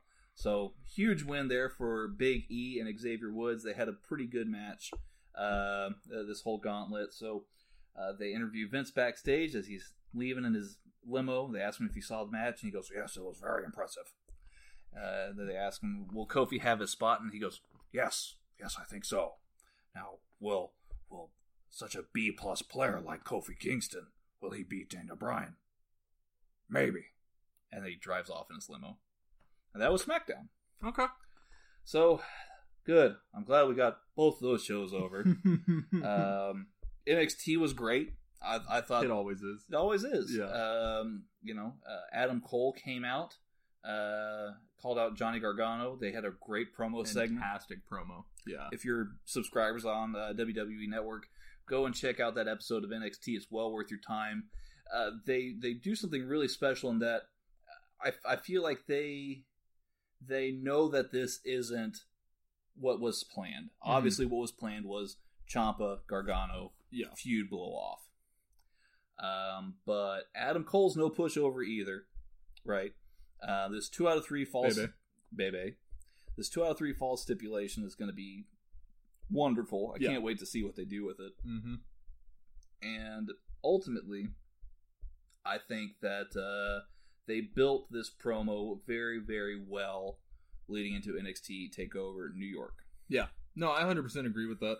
Um, Gargano and uh, and Adam Cole, are, they just they do such good promos.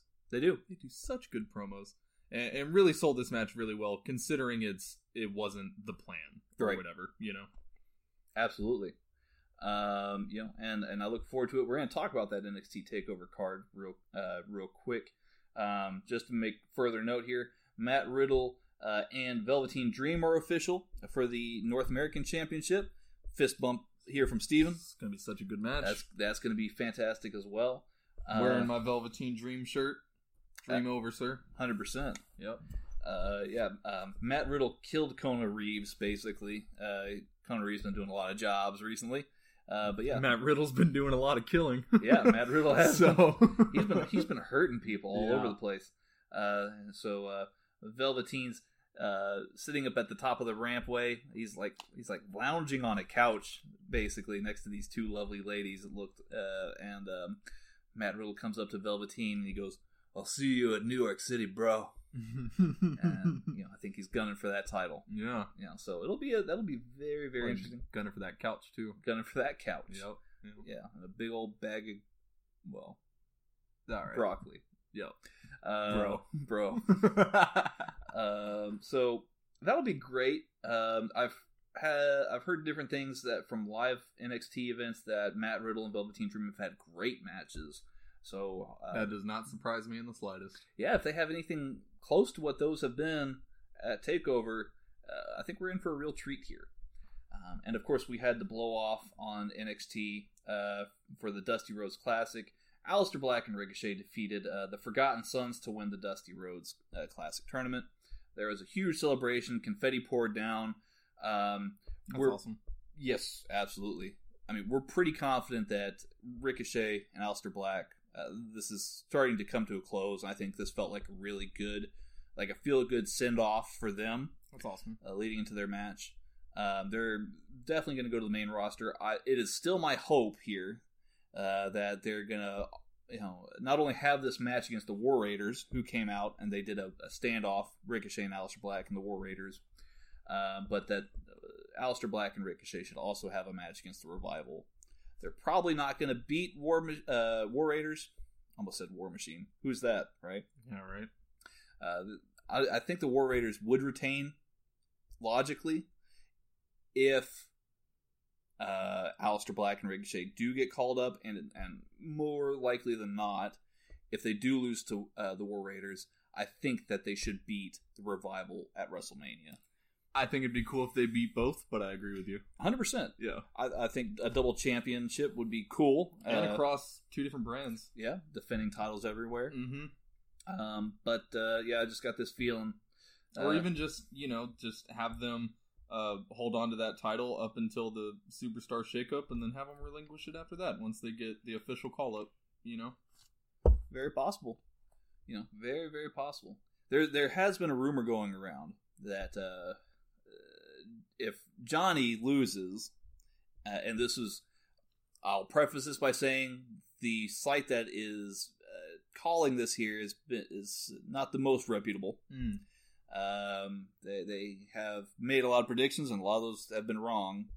Um, uh, but they quoted Bryan Alvarez from Wrestling Observer Radio, uh, where he said that maybe one of the plans is that Gargano goes to 205 Live um, after Takeover if he loses. Steven looks disgusted, ladies and gentlemen. what? Yeah, I mean, look, he's got options. He can go to the main roster, he can go to 205 Live, or he stays in NXT. Dude, nothing against 205 Live because They don't promote it. exactly like what Yeah. doesn't make any sense. It- Like it doesn't. Nothing against 205 Live; those guys are very talented, but you want to put one of your biggest, if not the biggest, NXT star onto a promotion that you don't even advertise. Right. That's a terrible idea. I, I think the best move here for everybody is that he stays in NXT long term. Yeah. And then once, you know, uh, this whole Ciampa situation gets sorted out, put that to a close. I mean, look, I've mapped out this story here.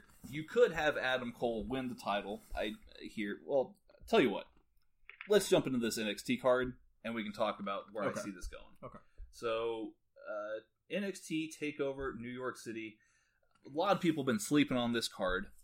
Okay Yeah. because they're all like, "Oh, WrestleMania," and "Oh, the G1 Supercard," and we're going to talk about both of those here in just a minute.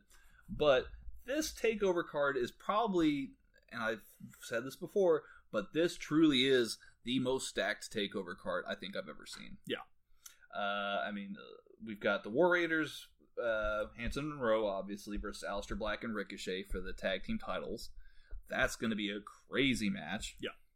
Um, I mean, uh, there's definitely a clash of styles there. Mhm. Um, but if you guys, if, if they are given the, amount of time that they normally give a tag team match, this could be huge Yeah. off the charts. this is going to be especially uh, really interesting to watch because obviously like you said uh, two different styles clashing together Mhm. however with war, war raiders in their their you know big guy style or whatever they're still crazy fast they're still Very- really fast Very agile. very agile so obviously Aleister Black and Ricochet one of the most agile tag teams on any of the rosters right now um, so sort of is a clash of styles, but at the same time, almost isn't as well. You know, because the Yep. the War Raiders kind of have this hybrid style going on. So, Well, and they and they well, but they can also just smash anybody. oh yeah, absolutely, absolutely. Uh, but I I think this one's going to be especially interesting because it's not just your standard high flyers versus big guys, because these big guys can keep up. hundred percent. You know what I mean? absolutely. Uh, speaking of big guys who can keep up, Yeah. Walter Hmm. is challenging Pete Dunne for the NXT UK Championship. Such a match. Yes, Such a this this one you might want to put the kids to bed for because it's going to be brutal. Yep. It's going to be violent. Yep. Um, Very. uh, Walter has probably the sickest chops in all of wrestling. Like it just it it sounds like a like a shotgun going off. It if you look at somebody's chest after they take a chop from Walter, it looks like a shotgun went off. What was that progress match we watched last week? It Okay. was Walter versus uh, Walter versus Timothy Thatcher, um, which and I, and uh, Thatcher went home without a chest basically after that. Yeah, it, it was it was red and bleeding, and but Timothy Thatcher's one tough son of a gun. Oh yeah, Um, you know, if you guys haven't had a chance to watch Progress, I highly recommend it. You can uh, just simply do a Google search for Demand Progress, and it's a link for Pivotshare. Um, I think it comes out to like eight ninety nine a month, which you get all the Progress shows. You get a lot of other independent wrestling shows like Smash Wrestling and AAW as well. Um, but yeah, if you go back, like all the shows from 2018 were good. Even to go back all the way through 2016 and 2017, everything that they've done in the last three to five years has been spot on. yeah, and they have a really cool venue uh, style too. I remember we were talking about this because they don't have a barricade. No. they do not have a barricade. There is no separation between the the wrestlers and the crowd, and it leads to a really cool, very intimate feeling match. Uh, Absolutely. and also with how low budget progress looks, the It's- camera work is it's it's really punk rock is feeling. spectacular. Yeah, it's, it's got a really punk rock ethos to it. Absolutely. Um, but it comes off feeling very big, Mhm. and and I, I mean, I definitely rated Walter versus Timothy Thatcher in that match five stars Yeah. out of five. Absolutely. You know, um, and I I think that Pete Dunne versus Walter will probably end up being the same. I, I really think that this is going to be a spectacular match, and both guys are going to give it their all. Um, at the end of the day, I think we might have a new NXT UK champ here. I'm gonna agree with you on that. Honestly, Pete Dunne's had a fantastic reign thus far, Mm. but uh, if anyone's gonna take that that title from him, I think Walter's got B- it. Big Daddy Walter. Yeah. Um, we've got, of course, uh, Shayna Baszler, um, as uh, well as Io Shirai, Bianca Belair, and Kairi Sane in a fatal four way uh, women's uh, ta- women's championship match. Um, I mean, I could see this going any way, really. Here, Mhm. I think, and I've been talk- we've been talking about this for a while, but I think Shayna Baszler should be well on her way to the main roster after 100%. WrestleMania. Yeah. Um, so it's possible that she could drop the title to someone like Io Shirai. I think Kairi Sane's. I mean, we've seen what her title runs can look like, and those Mhm. are good. Um, Bianca Belair could win the title as well. Honestly, I, I'm I'm thinking it's uh Bianca. Yeah, Yeah. It's time. it's It, it's time for Bianca and it's time for Shayna. Mhm. You know, uh, I think at, at this point, Shayna has uh, given what she can to NXT. Yeah. a- and she's proven that she can hold up. So I think it's time for her to move up to the main roster and give give some of those people some some smacks, some smacks. some smacks and some punches and some some submissions. Yeah, hundred percent. Uh, Velveteen Dream, Matt Riddle. So again, we've heard a lot of hype for this one here from uh, NXT live crowds and live reports. Uh, I don't expect anything else than this to be a very good match, very much a clash of styles. Mm-hmm. Uh, but uh, we got to see a little taste of what they could look like in that Fatal Five Way match from NXT a couple weeks back. Yeah. So um, I think there's a lot of promise in that one there. Um, it's hard to call a winner in a lot of these here. No, it really is. A lot of these, a lot of the people in here is just very even, Mm. extremely even. Uh, especially the this match and the main event. Yep, main event Adam Cole, Johnny Gargano, two out of three falls for the vacant NXT Championship. Uh, Adam Cole hinted that Undisputed Era would have uh, a little bit of involvement in the match. Mm-hmm. Um, I mean, you could do it a whole bunch of different ways, but but here's kind of how I mapped it out. Uh-huh. Um, I figured that you could keep Johnny in NXT uh, for the foreseeable future. Adam Cole wins the match is, is Okay. how I would r- script this out if it were me. Adam Cole wins. Johnny's sitting there in the ring once again. Uh, he's he's sitting down with his head down, and he looks over up into the crowd as the as the camera starts fading to black. Everybody's giving him a standing ovation, even though Adam Cole's walked out with the title. Um, and then it's just time for Johnny to reapply himself, and so he gets he starts climbing back up. You know, but for months and months, he he has to face challenges from all the members of Undisputed Era, whether it's uh, Roderick Strong, uh, Bobby Fish, or Kyle O'Reilly. You know, he's had he has to go through all of them to get back to Adam Cole. And by the time, oh, let's say maybe Royal Rumble next year, take over, you know, wherever that is, uh, against Adam Cole, he finally gets the title off. He finally takes that championship. And then, of course, some familiar music plays. Yep. And who else but Tommaso Ciampa and Goldie come out. Ciampa holds up Goldie, shows him that shows uh, Johnny this is the real title, and Johnny kind of holds up his title, and then we finally, after three or four years now, we'll have a blow off at WrestleMania 36 uh, weekend between Johnny and and and Tommaso Ciampa. That would be how I would do it, right? Title, all titles on the line between those two. Whoever wins takes the belt. Yeah. You know, and um, you know that'll that'll be that. You know, I mean, you'd have to figure out. Okay, well, you know, where do we go? Who's going to get called up? Who's going to do this? Right. I wouldn't mind maybe if Johnny was to win that. You know, defend the NXT title on Raw, defend it on SmackDown. Yeah. You know, just have like um, we've had these open challenges before. I feel like that could be much more apt for yeah, SmackDown perhaps than Raw possibly. Yeah. Um, there's a lot more talent that possibly Johnny or Ciampa could work with if they did an, an angle like that. Mm-hmm. Um, but uh, we'll just have to wait and see. Yeah. That's just that's just how I would do it. Yeah. Um, but take nothing away here.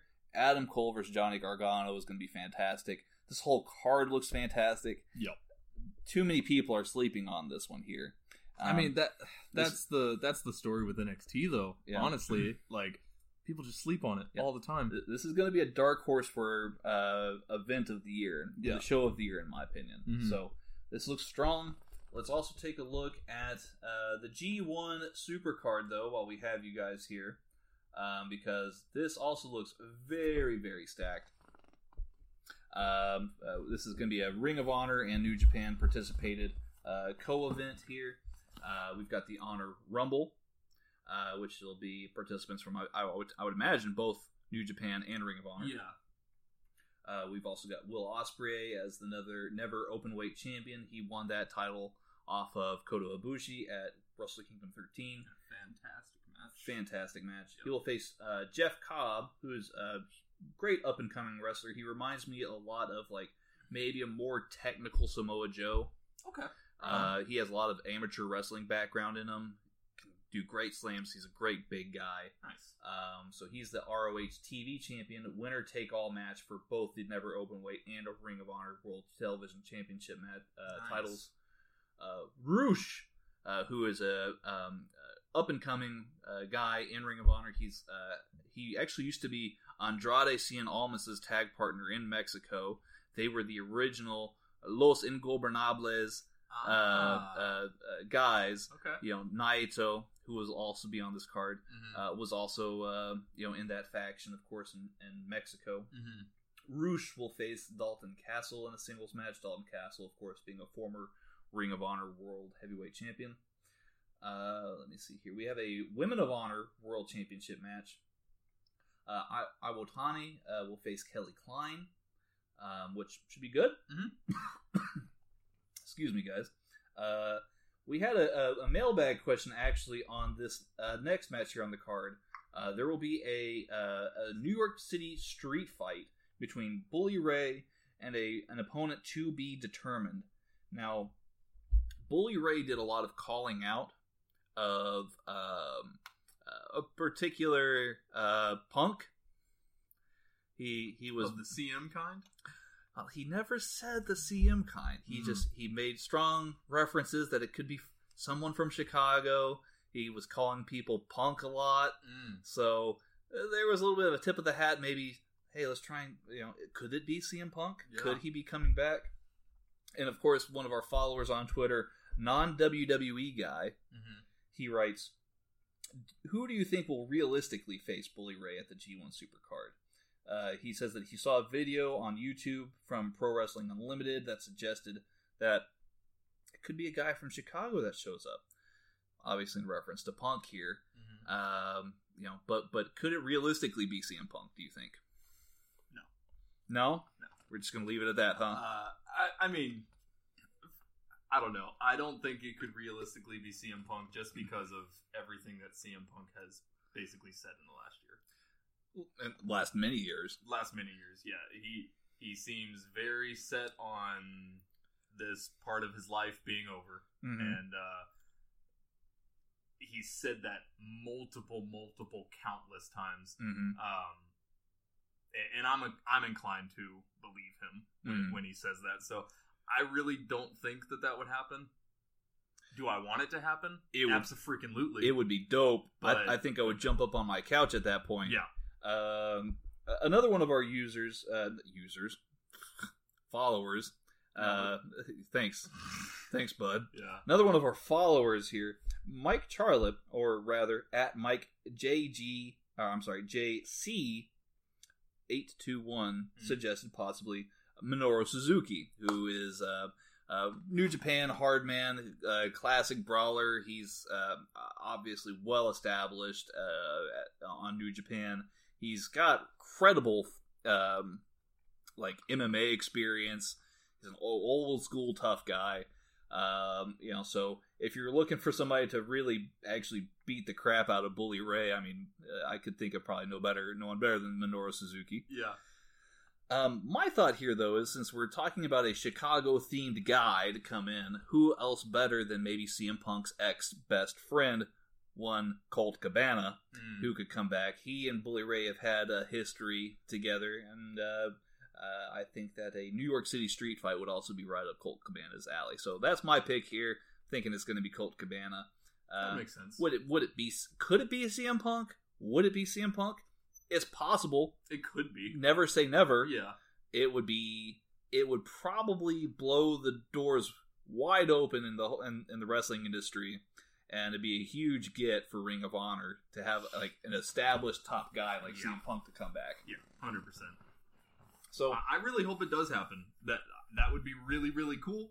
mhm. I don't think it will though, unfortunately. we'll have to wait and see. Yeah. Uh, Taiji Ishimori will defend the IWGP Junior Heavyweight Championship against Dragon Lee, and one of my personal favorites, uh, a guy by the name of Bandito.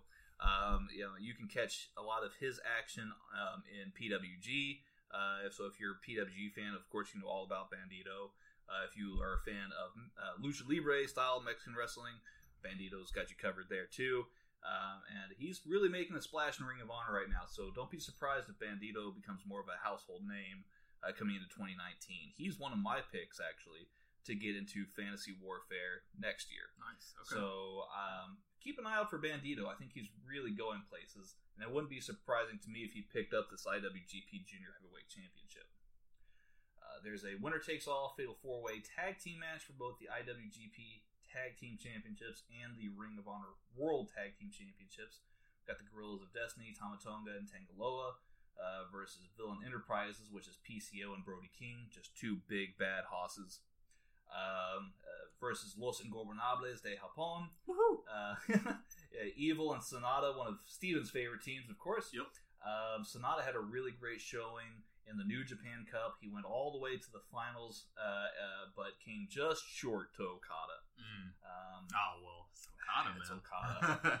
um, and then you've got the Briscoe brothers, obviously, who are Ring of Honor legends, uh, Mark and Jay Briscoe.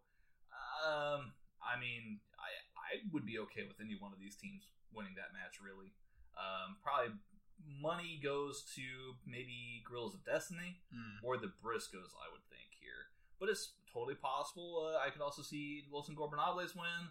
Uh, Villain Enterprises would be interesting too. It it could go either which way here, Steven. Hey, well, that's what's nice about four, Fatal Four Ways. Absolutely.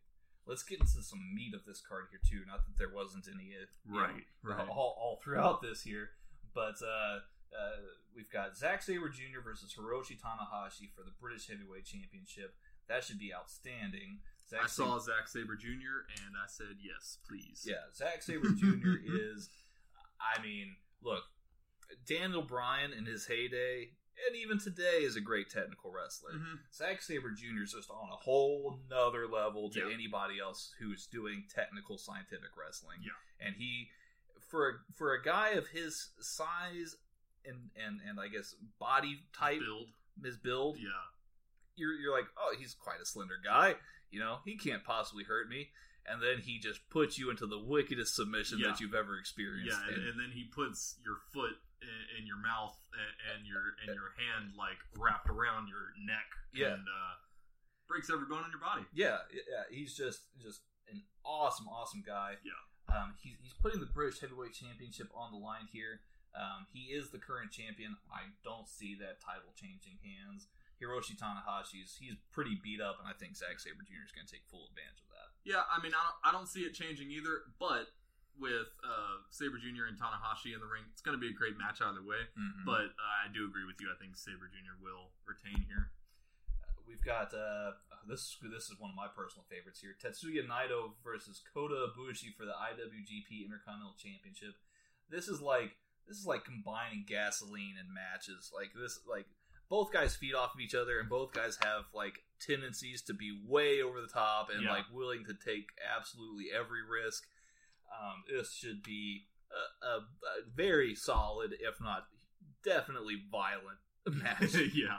Um, so I, I I can't see the title changing hands here either. Mhm. Um, but it is possible. Uh, uh, Kota Ibushi could very well come away with the IWGP Championship here. Uh, Jay Lethal uh, will be putting his title on the line against Marty Scurll um, in a three-way ladder match for the uh, Ring of Honor World Championship match. Um, again, I don't see the title changing here either. I think Jay Lethal keeps the, the strap Mhm. and continues to be the top guy of Ring of Honor at this point. Yeah. Uh, I became a very huge fan of Marty Scurll recently, and uh, I'm excited for this match a lot. Yeah, Marty, Marty Scurll is uh, he's very very uh, talented individual. He's very good at being a heel. Yeah. Uh, he is the villain, of course. Yeah, it's, oh, it's just such a good gimmick. yeah. he plays just, such a good character. He's just, he's, just, he's just a bad guy, Yeah. and that's all. It's, it's as simple as it is. Yeah. he does bad guy things. There, there's not a lot of frill to it. I No. mean, there, there's some frill to it. you know, he's got an But- umbrella. Yeah, he yeah. beats people with. He does. He does. Um, here's where I do see a title changing hands here. Mm. uh, not the ladder match, but the main event: Jay White versus Kazuchika Okada. You think so? I think Kazuchika Okada is going to take back the IWGP Heavyweight Championship. I think that the story was, uh, for the longest time, uh, Kenny wasn't supposed to drop the title to Tanahashi, and Kenny can tell you that himself. Mm-hmm. Uh, you can listen to that on uh, Wrestling Observer Radio. He did, they did an interview Dave Meltzer did with Kenny, and he said so much himself um, that uh, uh, the plan was pretty much to keep the title, or at least that's that's the way that he made it sound that he was going to keep the title all the way up through the G1 Supercard, um, or at least retain against Tanahashi Mm-hmm. and then maybe drop the, the belt back to Okada um, here, um, which would be huge. I, I definitely see a title changing hands here, um, and I think that um, uh, Okada is going to take New Japan into the next, uh, you know, uh, the next era of uh, where they're going to be going. You know, Right uh, I mean, a lot of their talent left this last year. They need to do some rebuilding. Who better to put the title back onto than uh, the uh, legend that is Okada? Absolutely. Yeah.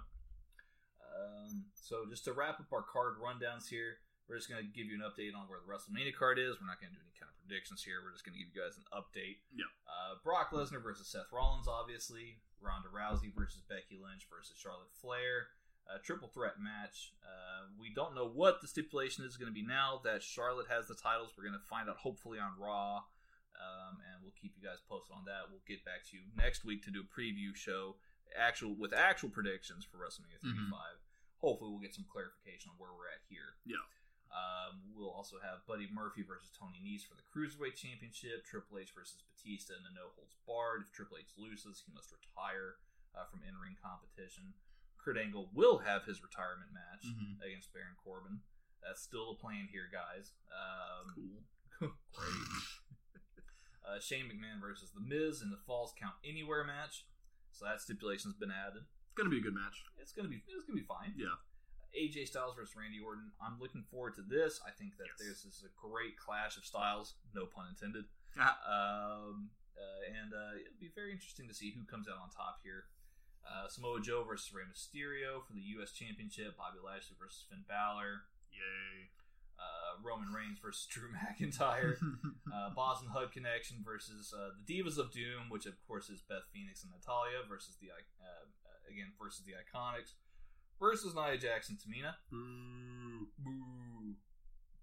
Uh, we've got Daniel Bryan versus Kofi Kingston for the WWE Championship, and then of course um uh, both the Andre the Giant Memorial Battle Royal, uh, which is the men's battle royal, and of course the WrestleMania Women's Battle Royal. And that's not even all the matches. It's not even all the matches announced yet, guys. Uh, we probably still will have tag team matches announced. Yeah. Uh, hopefully, we'll have um, the Usos have a match. Um, I don't know against who at this point. Uh, maybe the Bar.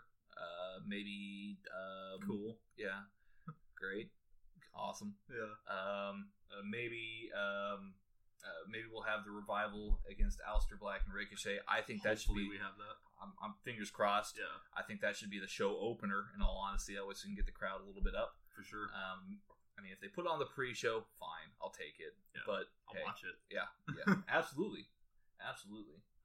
Um, so that's what the WrestleMania card looks like so far, guys. And as um, of course, we're gonna cover all three shows next weekend. Um, I know I'm gonna cover the the Super Card, Mm-hmm.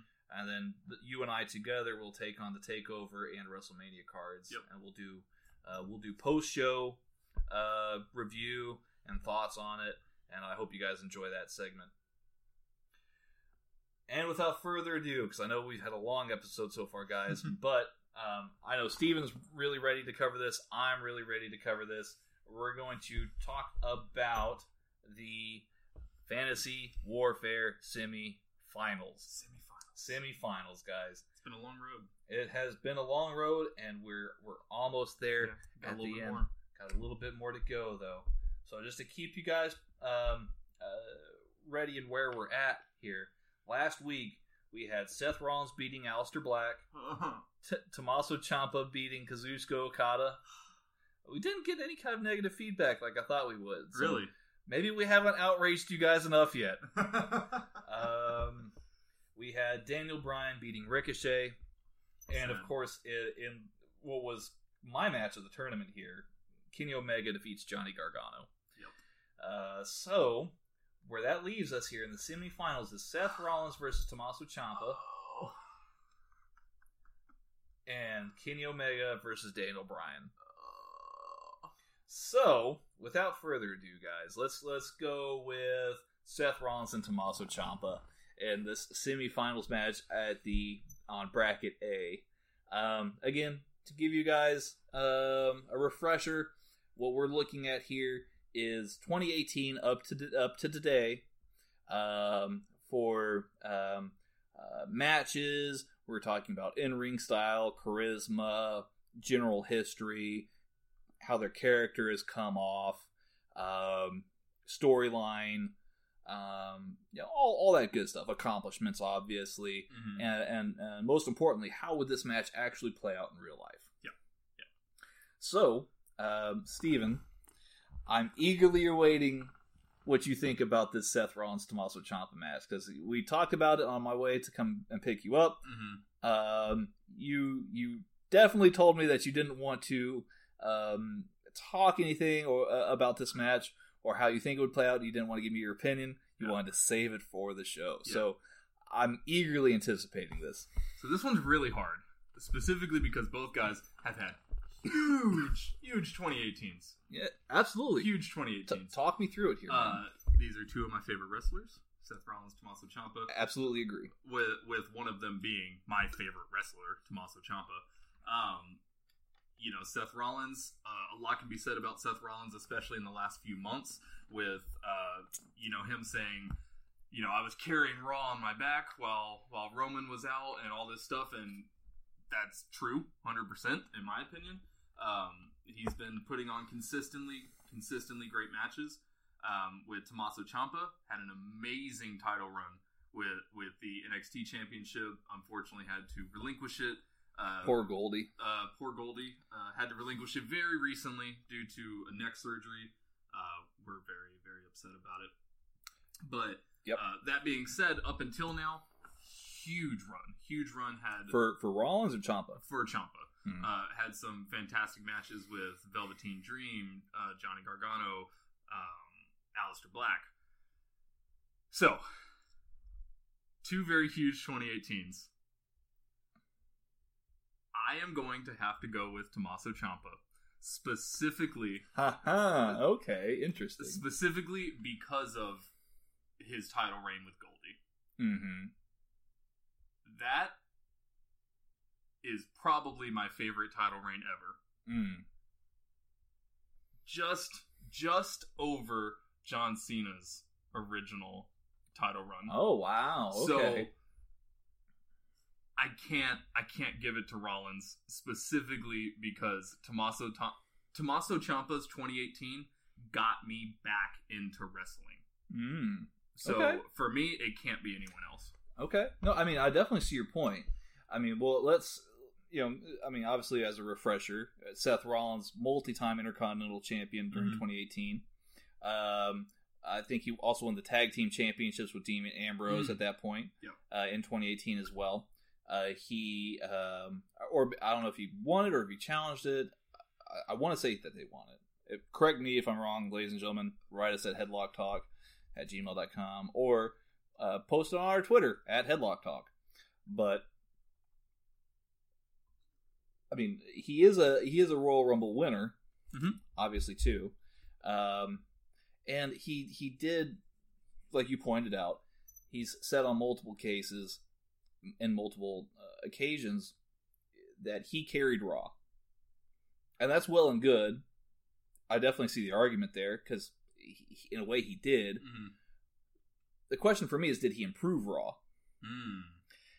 And I don't know if that's actually the case. And as much as I was a proponent for him last week, can he say the same things about what he did for his brand, Mhm. like what Tommaso Ciampa can say for NXT?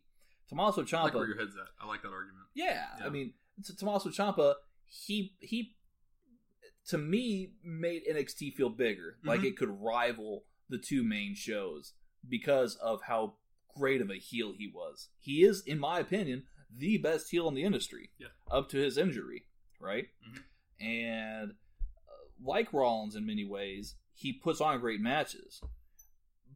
But I think the caliber of those matches is just a notch above where Seth Rollins is. Yeah. Um, and Like Ciampa left NXT better than when he found it. Absolutely, thing, yeah. absolutely. I mean, look, the Johnny Gargano feud, the Mhm. match at New Orleans and Chicago are classics. They had that last man standing match as well, another very good match where Tommaso Ciampa put the belt on the line. He still walked out as champion, hmm right?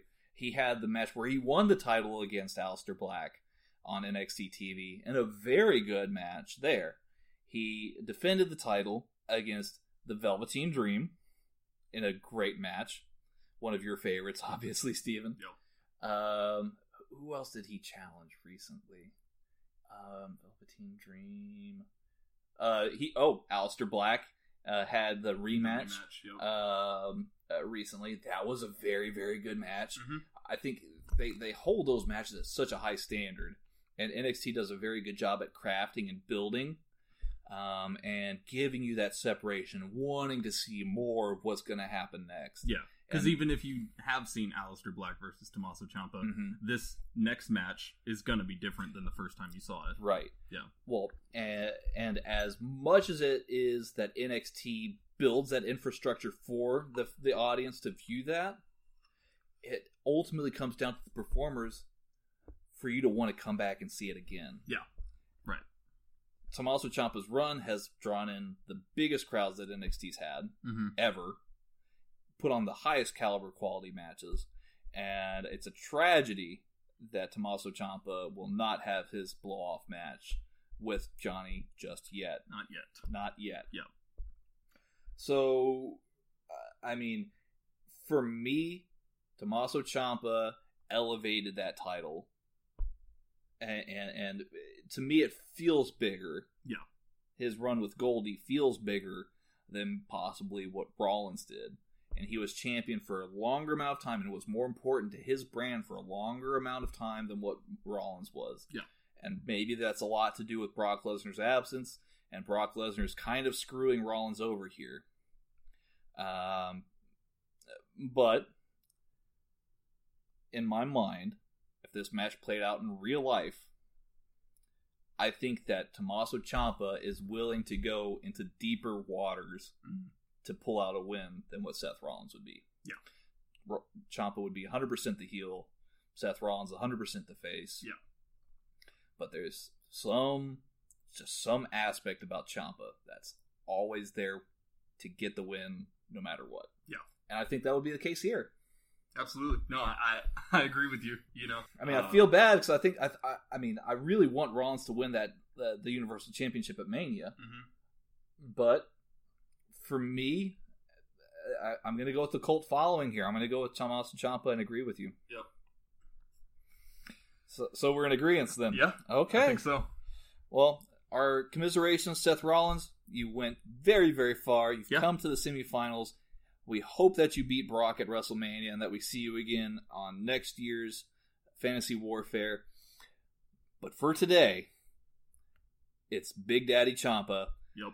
going to the finals Yes. of the inaugural Fantasy Warfare tournament. Woo. This is this is getting juicy, guys. You know, and, and I can feel the hatred coming from the internet right now as I speak. you know, and, and maybe this would have been different if if we this took place after WrestleMania and and Seth Rollins did go and slay the beast. It maybe it could have been different.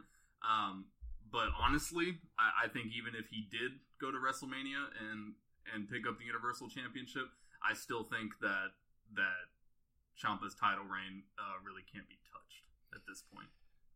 or can it? By one of these next two men. Mm. Uh, just like last week, this is a tremendous fantasy match. Yeah. Yeah. In one corner, you have the new Daniel Bryan. He's here to save the planet. How can you beat a guy like that? You know, everybody's fickle. But you know who's not fickle? He's a man who's determined. He's the cleaner, the best bout machine, Kenny Omega. I mean, that's a tough match because I feel It's like a lot of knees. uh, yeah. which which knee is better here? You know, Daniel Bryan's nobody, hardly anybody ever kicks out of Daniel Bryan's knee. Yeah. I can't. I mean, up until about this year, nobody was kicking out of that bad boy. Yeah. Um, and but I mean, Kenny Omega's got the V trigger, and that that's just that's like one of the greatest moves ever. yeah. I mean, I mean, how can you not love a a- good knee to the face like Yeah. that? yeah. Um, I mean, I feel like Daniel Bryan would have a counter and an answer to anything that Kenny Omega would throw his way. Yeah, yeah. I mean, when, when you talk about Kenny Omega, you're talking cleaner, best bout machine, one of the best wrestlers to ever be in the ring. You know, um, and there, there's not a lot of people that are on Kenny's caliber in terms of in ring talent. Daniel Bryan's one of those guys. Daniel though. Bryan is one of those guys, uh, for sure. And man, this is so hard. This is really hard. So I know in the car we, we talked about it a little bit. We didn't really give give each other our answers or anything Mhm. like that. 100%. Um, and I brought up the point that if we are taking into account only 2018 and up to present day, and not taking into account the entire history of the wrestlers, that my that my answer would change. I agree. So let's settle that right now. Yeah. Are we doing 2018 present day, or are we doing entire history? Uh, 2018 to present day. I mean, we're, we have to. We, we, we want to look back and you know say like oh okay well this is what the guy's general history is and that Mhm. obviously plays in as a factor Yeah. but the deciding bit that we're looking into is 2018 2019 Against my better judgment, I am going Daniel Bryan. Tanner's crossing his arms, let out a huge I- sigh. I, am I'm I'm shocked. Are you? Go go, on. I'm I'm, I'm uh, yeah. Let's, So- let's hear it. Uh, so let me let me explain myself a little bit about this. Daniel O'Brien has had a huge title reign with the WWE Championship, and with everything going on with Raw and the Universal Championship, and in the fact that there is nothing going on with it, and that the fact that that champion is a non-champion that that doesn't show up to, to WWE. Daniel Bryan has held on to the most illustrious title in WWE right now, and has elevated that title. We spoke a little bit about that with Ciampa and Rollins. Daniel Bryan has elevated the WWE Championship and has left that title uh, picture better than when he better than when he got there. You know, um, he's taken on a lot of challengers, beaten a lot of them, has put on some great matches at Elimination Chamber. Um, that hemp belt is dope. I really like the hemp belt. Uh, but even even just that aside, if we're talking about Daniel Bryan's character, he is one of the best characters in WWE right now. True. I So- can't argue that. So I, I'm going Daniel Bryan specifically because in the time where what should be the most illustrious title, the Universal Championship, has been put on the back burner, and WWE has not given us what we want with that championship, the WWE title has now become the most illustrious title, and Daniel Bryan has gone above and beyond with his reign Mhm. with it. So that's that's my case for it. I mean, you you provide a really good case for Daniel Bryan. You know, um, I look if it was any other year, I'd be inclined to agree with you, Mhm. but I'm going to have to disagree with you here, Steven. Okay. Okay, I'm picking Kenny Omega, and I'm picking. Surprise, surprise. no, I'm kidding. I'm kidding. uh, I- I- very specifically, I'm picking Kenny Omega because and I hate to keep going back to the well on this here. Look at the matches. He had high caliber matches with Chris Jericho. He beat Okada in the best wrestling match I've ever seen in my life. Yeah. The two out of three falls match from Dominion. He had an amazing G1 run, uh, losing ultimately to uh, Kota Ibushi, but still had a fantastic match. Uh, and then he drops the title in another amazing bout uh, to Tanahashi uh, at Wrestle Kingdom 13. So his whole year from January to January was great. Mhm. Now I'll grant you this: he hasn't had any matches since then because of his whole AEW Mhm. thing, his New Japan contract expiring. You know, um, he's uh, he's getting back into better shape, obviously, to to get prepared for this AEW tour and with Double or Nothing coming up.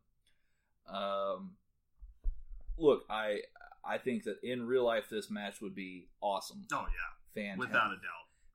Hundred percent fantastic. But similarly with uh, uh, Tommaso Ciampa here, I think Kenny Omega is willing to go into deeper waters and has more reserves to him to win that match. uh, See, Daniel if this was Kenny Omega versus Daniel Bryan, I agree with you. But this is Kenny Omega versus the, new Daniel the Bryan, new Daniel Bryan, which Yeah. is a different wrestler. That is a different person. He to is. me. He is a different person. But look at this. He's lost. Daniel Bryan, the new Daniel Bryan, Mhm. rather, has lost matches uh, to Kofi Kingston. He's lost matches to. Uh, uh, he's he's been pinned by Kevin Owens. Mhm. Um, you know, uh, he he lost by count out with him and Eric Rowan on SmackDown this past week. Um, I mean, I get where you're coming from. He's a very, very good champion, and when and when all the chips are down, yes, he is all in, so to speak. Ah, But I, I mean, Kenny's the cleaner. He's Yeah. the best bout machine, yeah, and his loss, his win loss record is far superior to Mhm. Daniel Bryan's. And I mean, that's that's what it is. yeah. Um, know, so I mean, I, I got to go with Kenny. I got to go with Kenny, and that's no disrespect to, to Daniel Bryan at all. This would Yeah. be a dream match of dream matches, just like Kenny's last match with Gargano was. Yeah. But I got to go with Kenny. I'm sticking with Daniel Bryan, man. Okay. and, and that's that's nothing against Kenny Omega. Obviously, he's one of my favorite wrestlers out right now.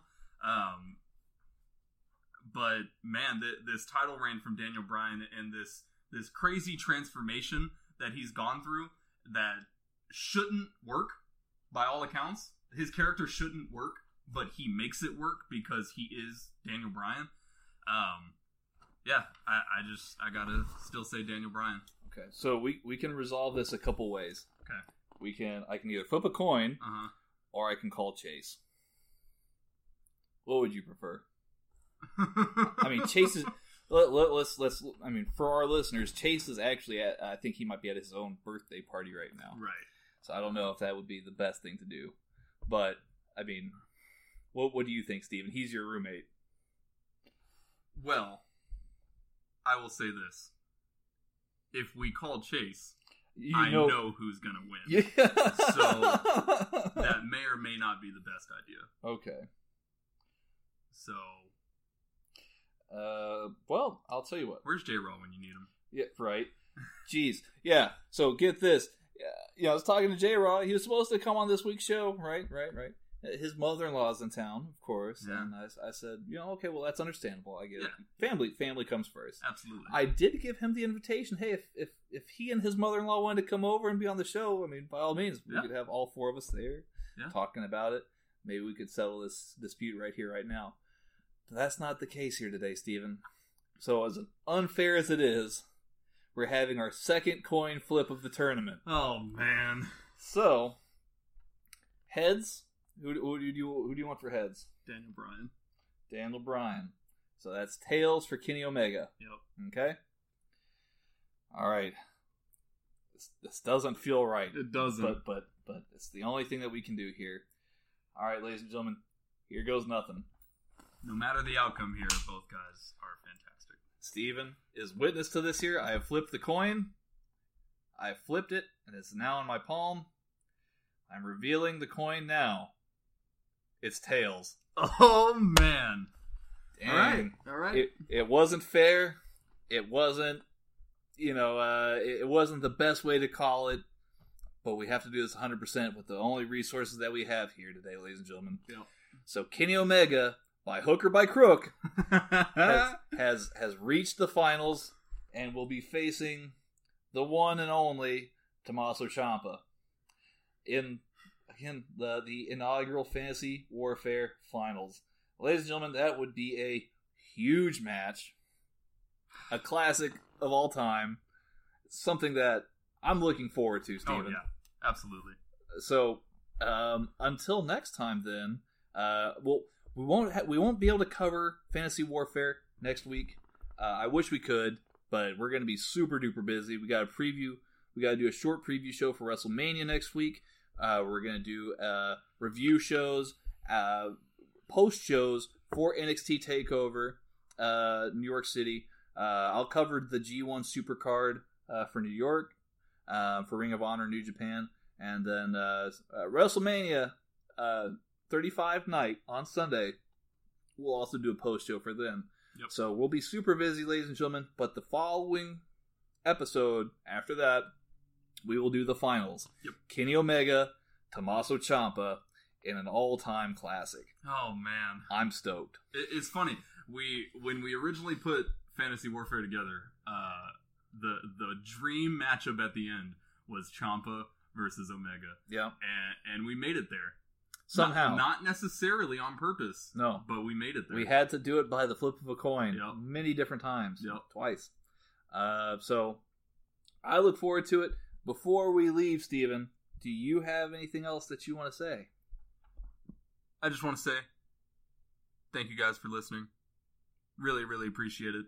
Um, had a lot of fun working on this podcast, putting some of this stuff together, planning it, and uh, just the fact that we have some listeners that are listening to us, giving us feedback, asking us questions. It it really, for lack of a better word, really warms my heart. And, and thank you guys, honestly, because I, I really enjoy this, and I'm glad that y'all are enjoying it as well. I, I agree with Steven. Absolutely. We appreciate you guys for listening. We appreciate any feedback. Our Twitter community is growing. Mhm. Uh, we love talking with all of you, and uh, please keep the questions coming. Please c- continue the feedback. We want to hear what you guys think. Um, get you know, don't forget to hit that subscribe button so that you can stay in touch with us and get more content from us as we produce it. Uh, we want to keep doing more for y'all. Uh, we've discussed a, a Patreon page. We've discussed many different options and resources to keep this thing growing and running. Um, there's a lot of ideas that Steve and I both have to where we can uh, continue taking this here, and we look eh, forward, and we're excited for each episode as it comes. Absolutely. Um, so we really appreciate you guys listening. I know this has been a, a an insanely long episode this time it's around. not like it's not too long. It's not too long, but we appreciate you sticking with us here as we yes. talk about all this. Uh, this is uh, on a personal note. This is the thing that I look forward to most every week. Yeah, um, 100%. and and uh, you know, I'm I'm really glad that uh, you guys are checking in with us. I'm super excited for WrestleMania weekend. Steven, are you excited about WrestleMania weekend? Absolutely. This is going to be great. So until next time, ladies and gentlemen, you can find us at Headlock Talk on Twitter. You can also write to us for our mailbag section, um, headlocktalk at gmail.com. Yep. Also Uh, check us out on YouTube, youtube.com slash headlock talk. 100%. Got a lot of cool stuff coming for you guys there. Hit, hit the subscribe button on iTunes, YouTube, Stitcher, and Spotify. Yep. Uh, we, uh, you know, so that way, like I said, you guys can stick in touch with us and get all of our content. Um, and until uh, next time, my name's Tanner, and to the, my left here, the one, the only, Stephen Groovy. Thank you guys. Thank you guys, and later, y'all. Later, y'all.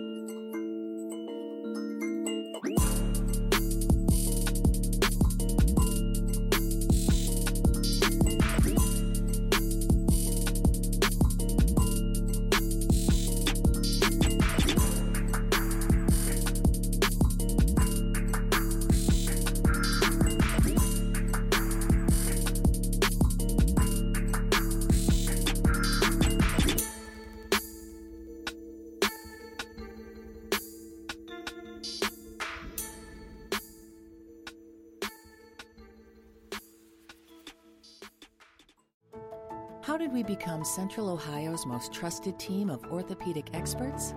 We focus on what matters most our patients.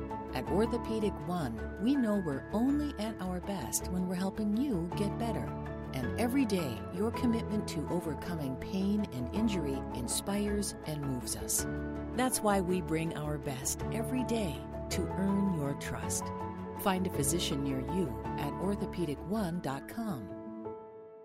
Annie had an earache on a Saturday of all days.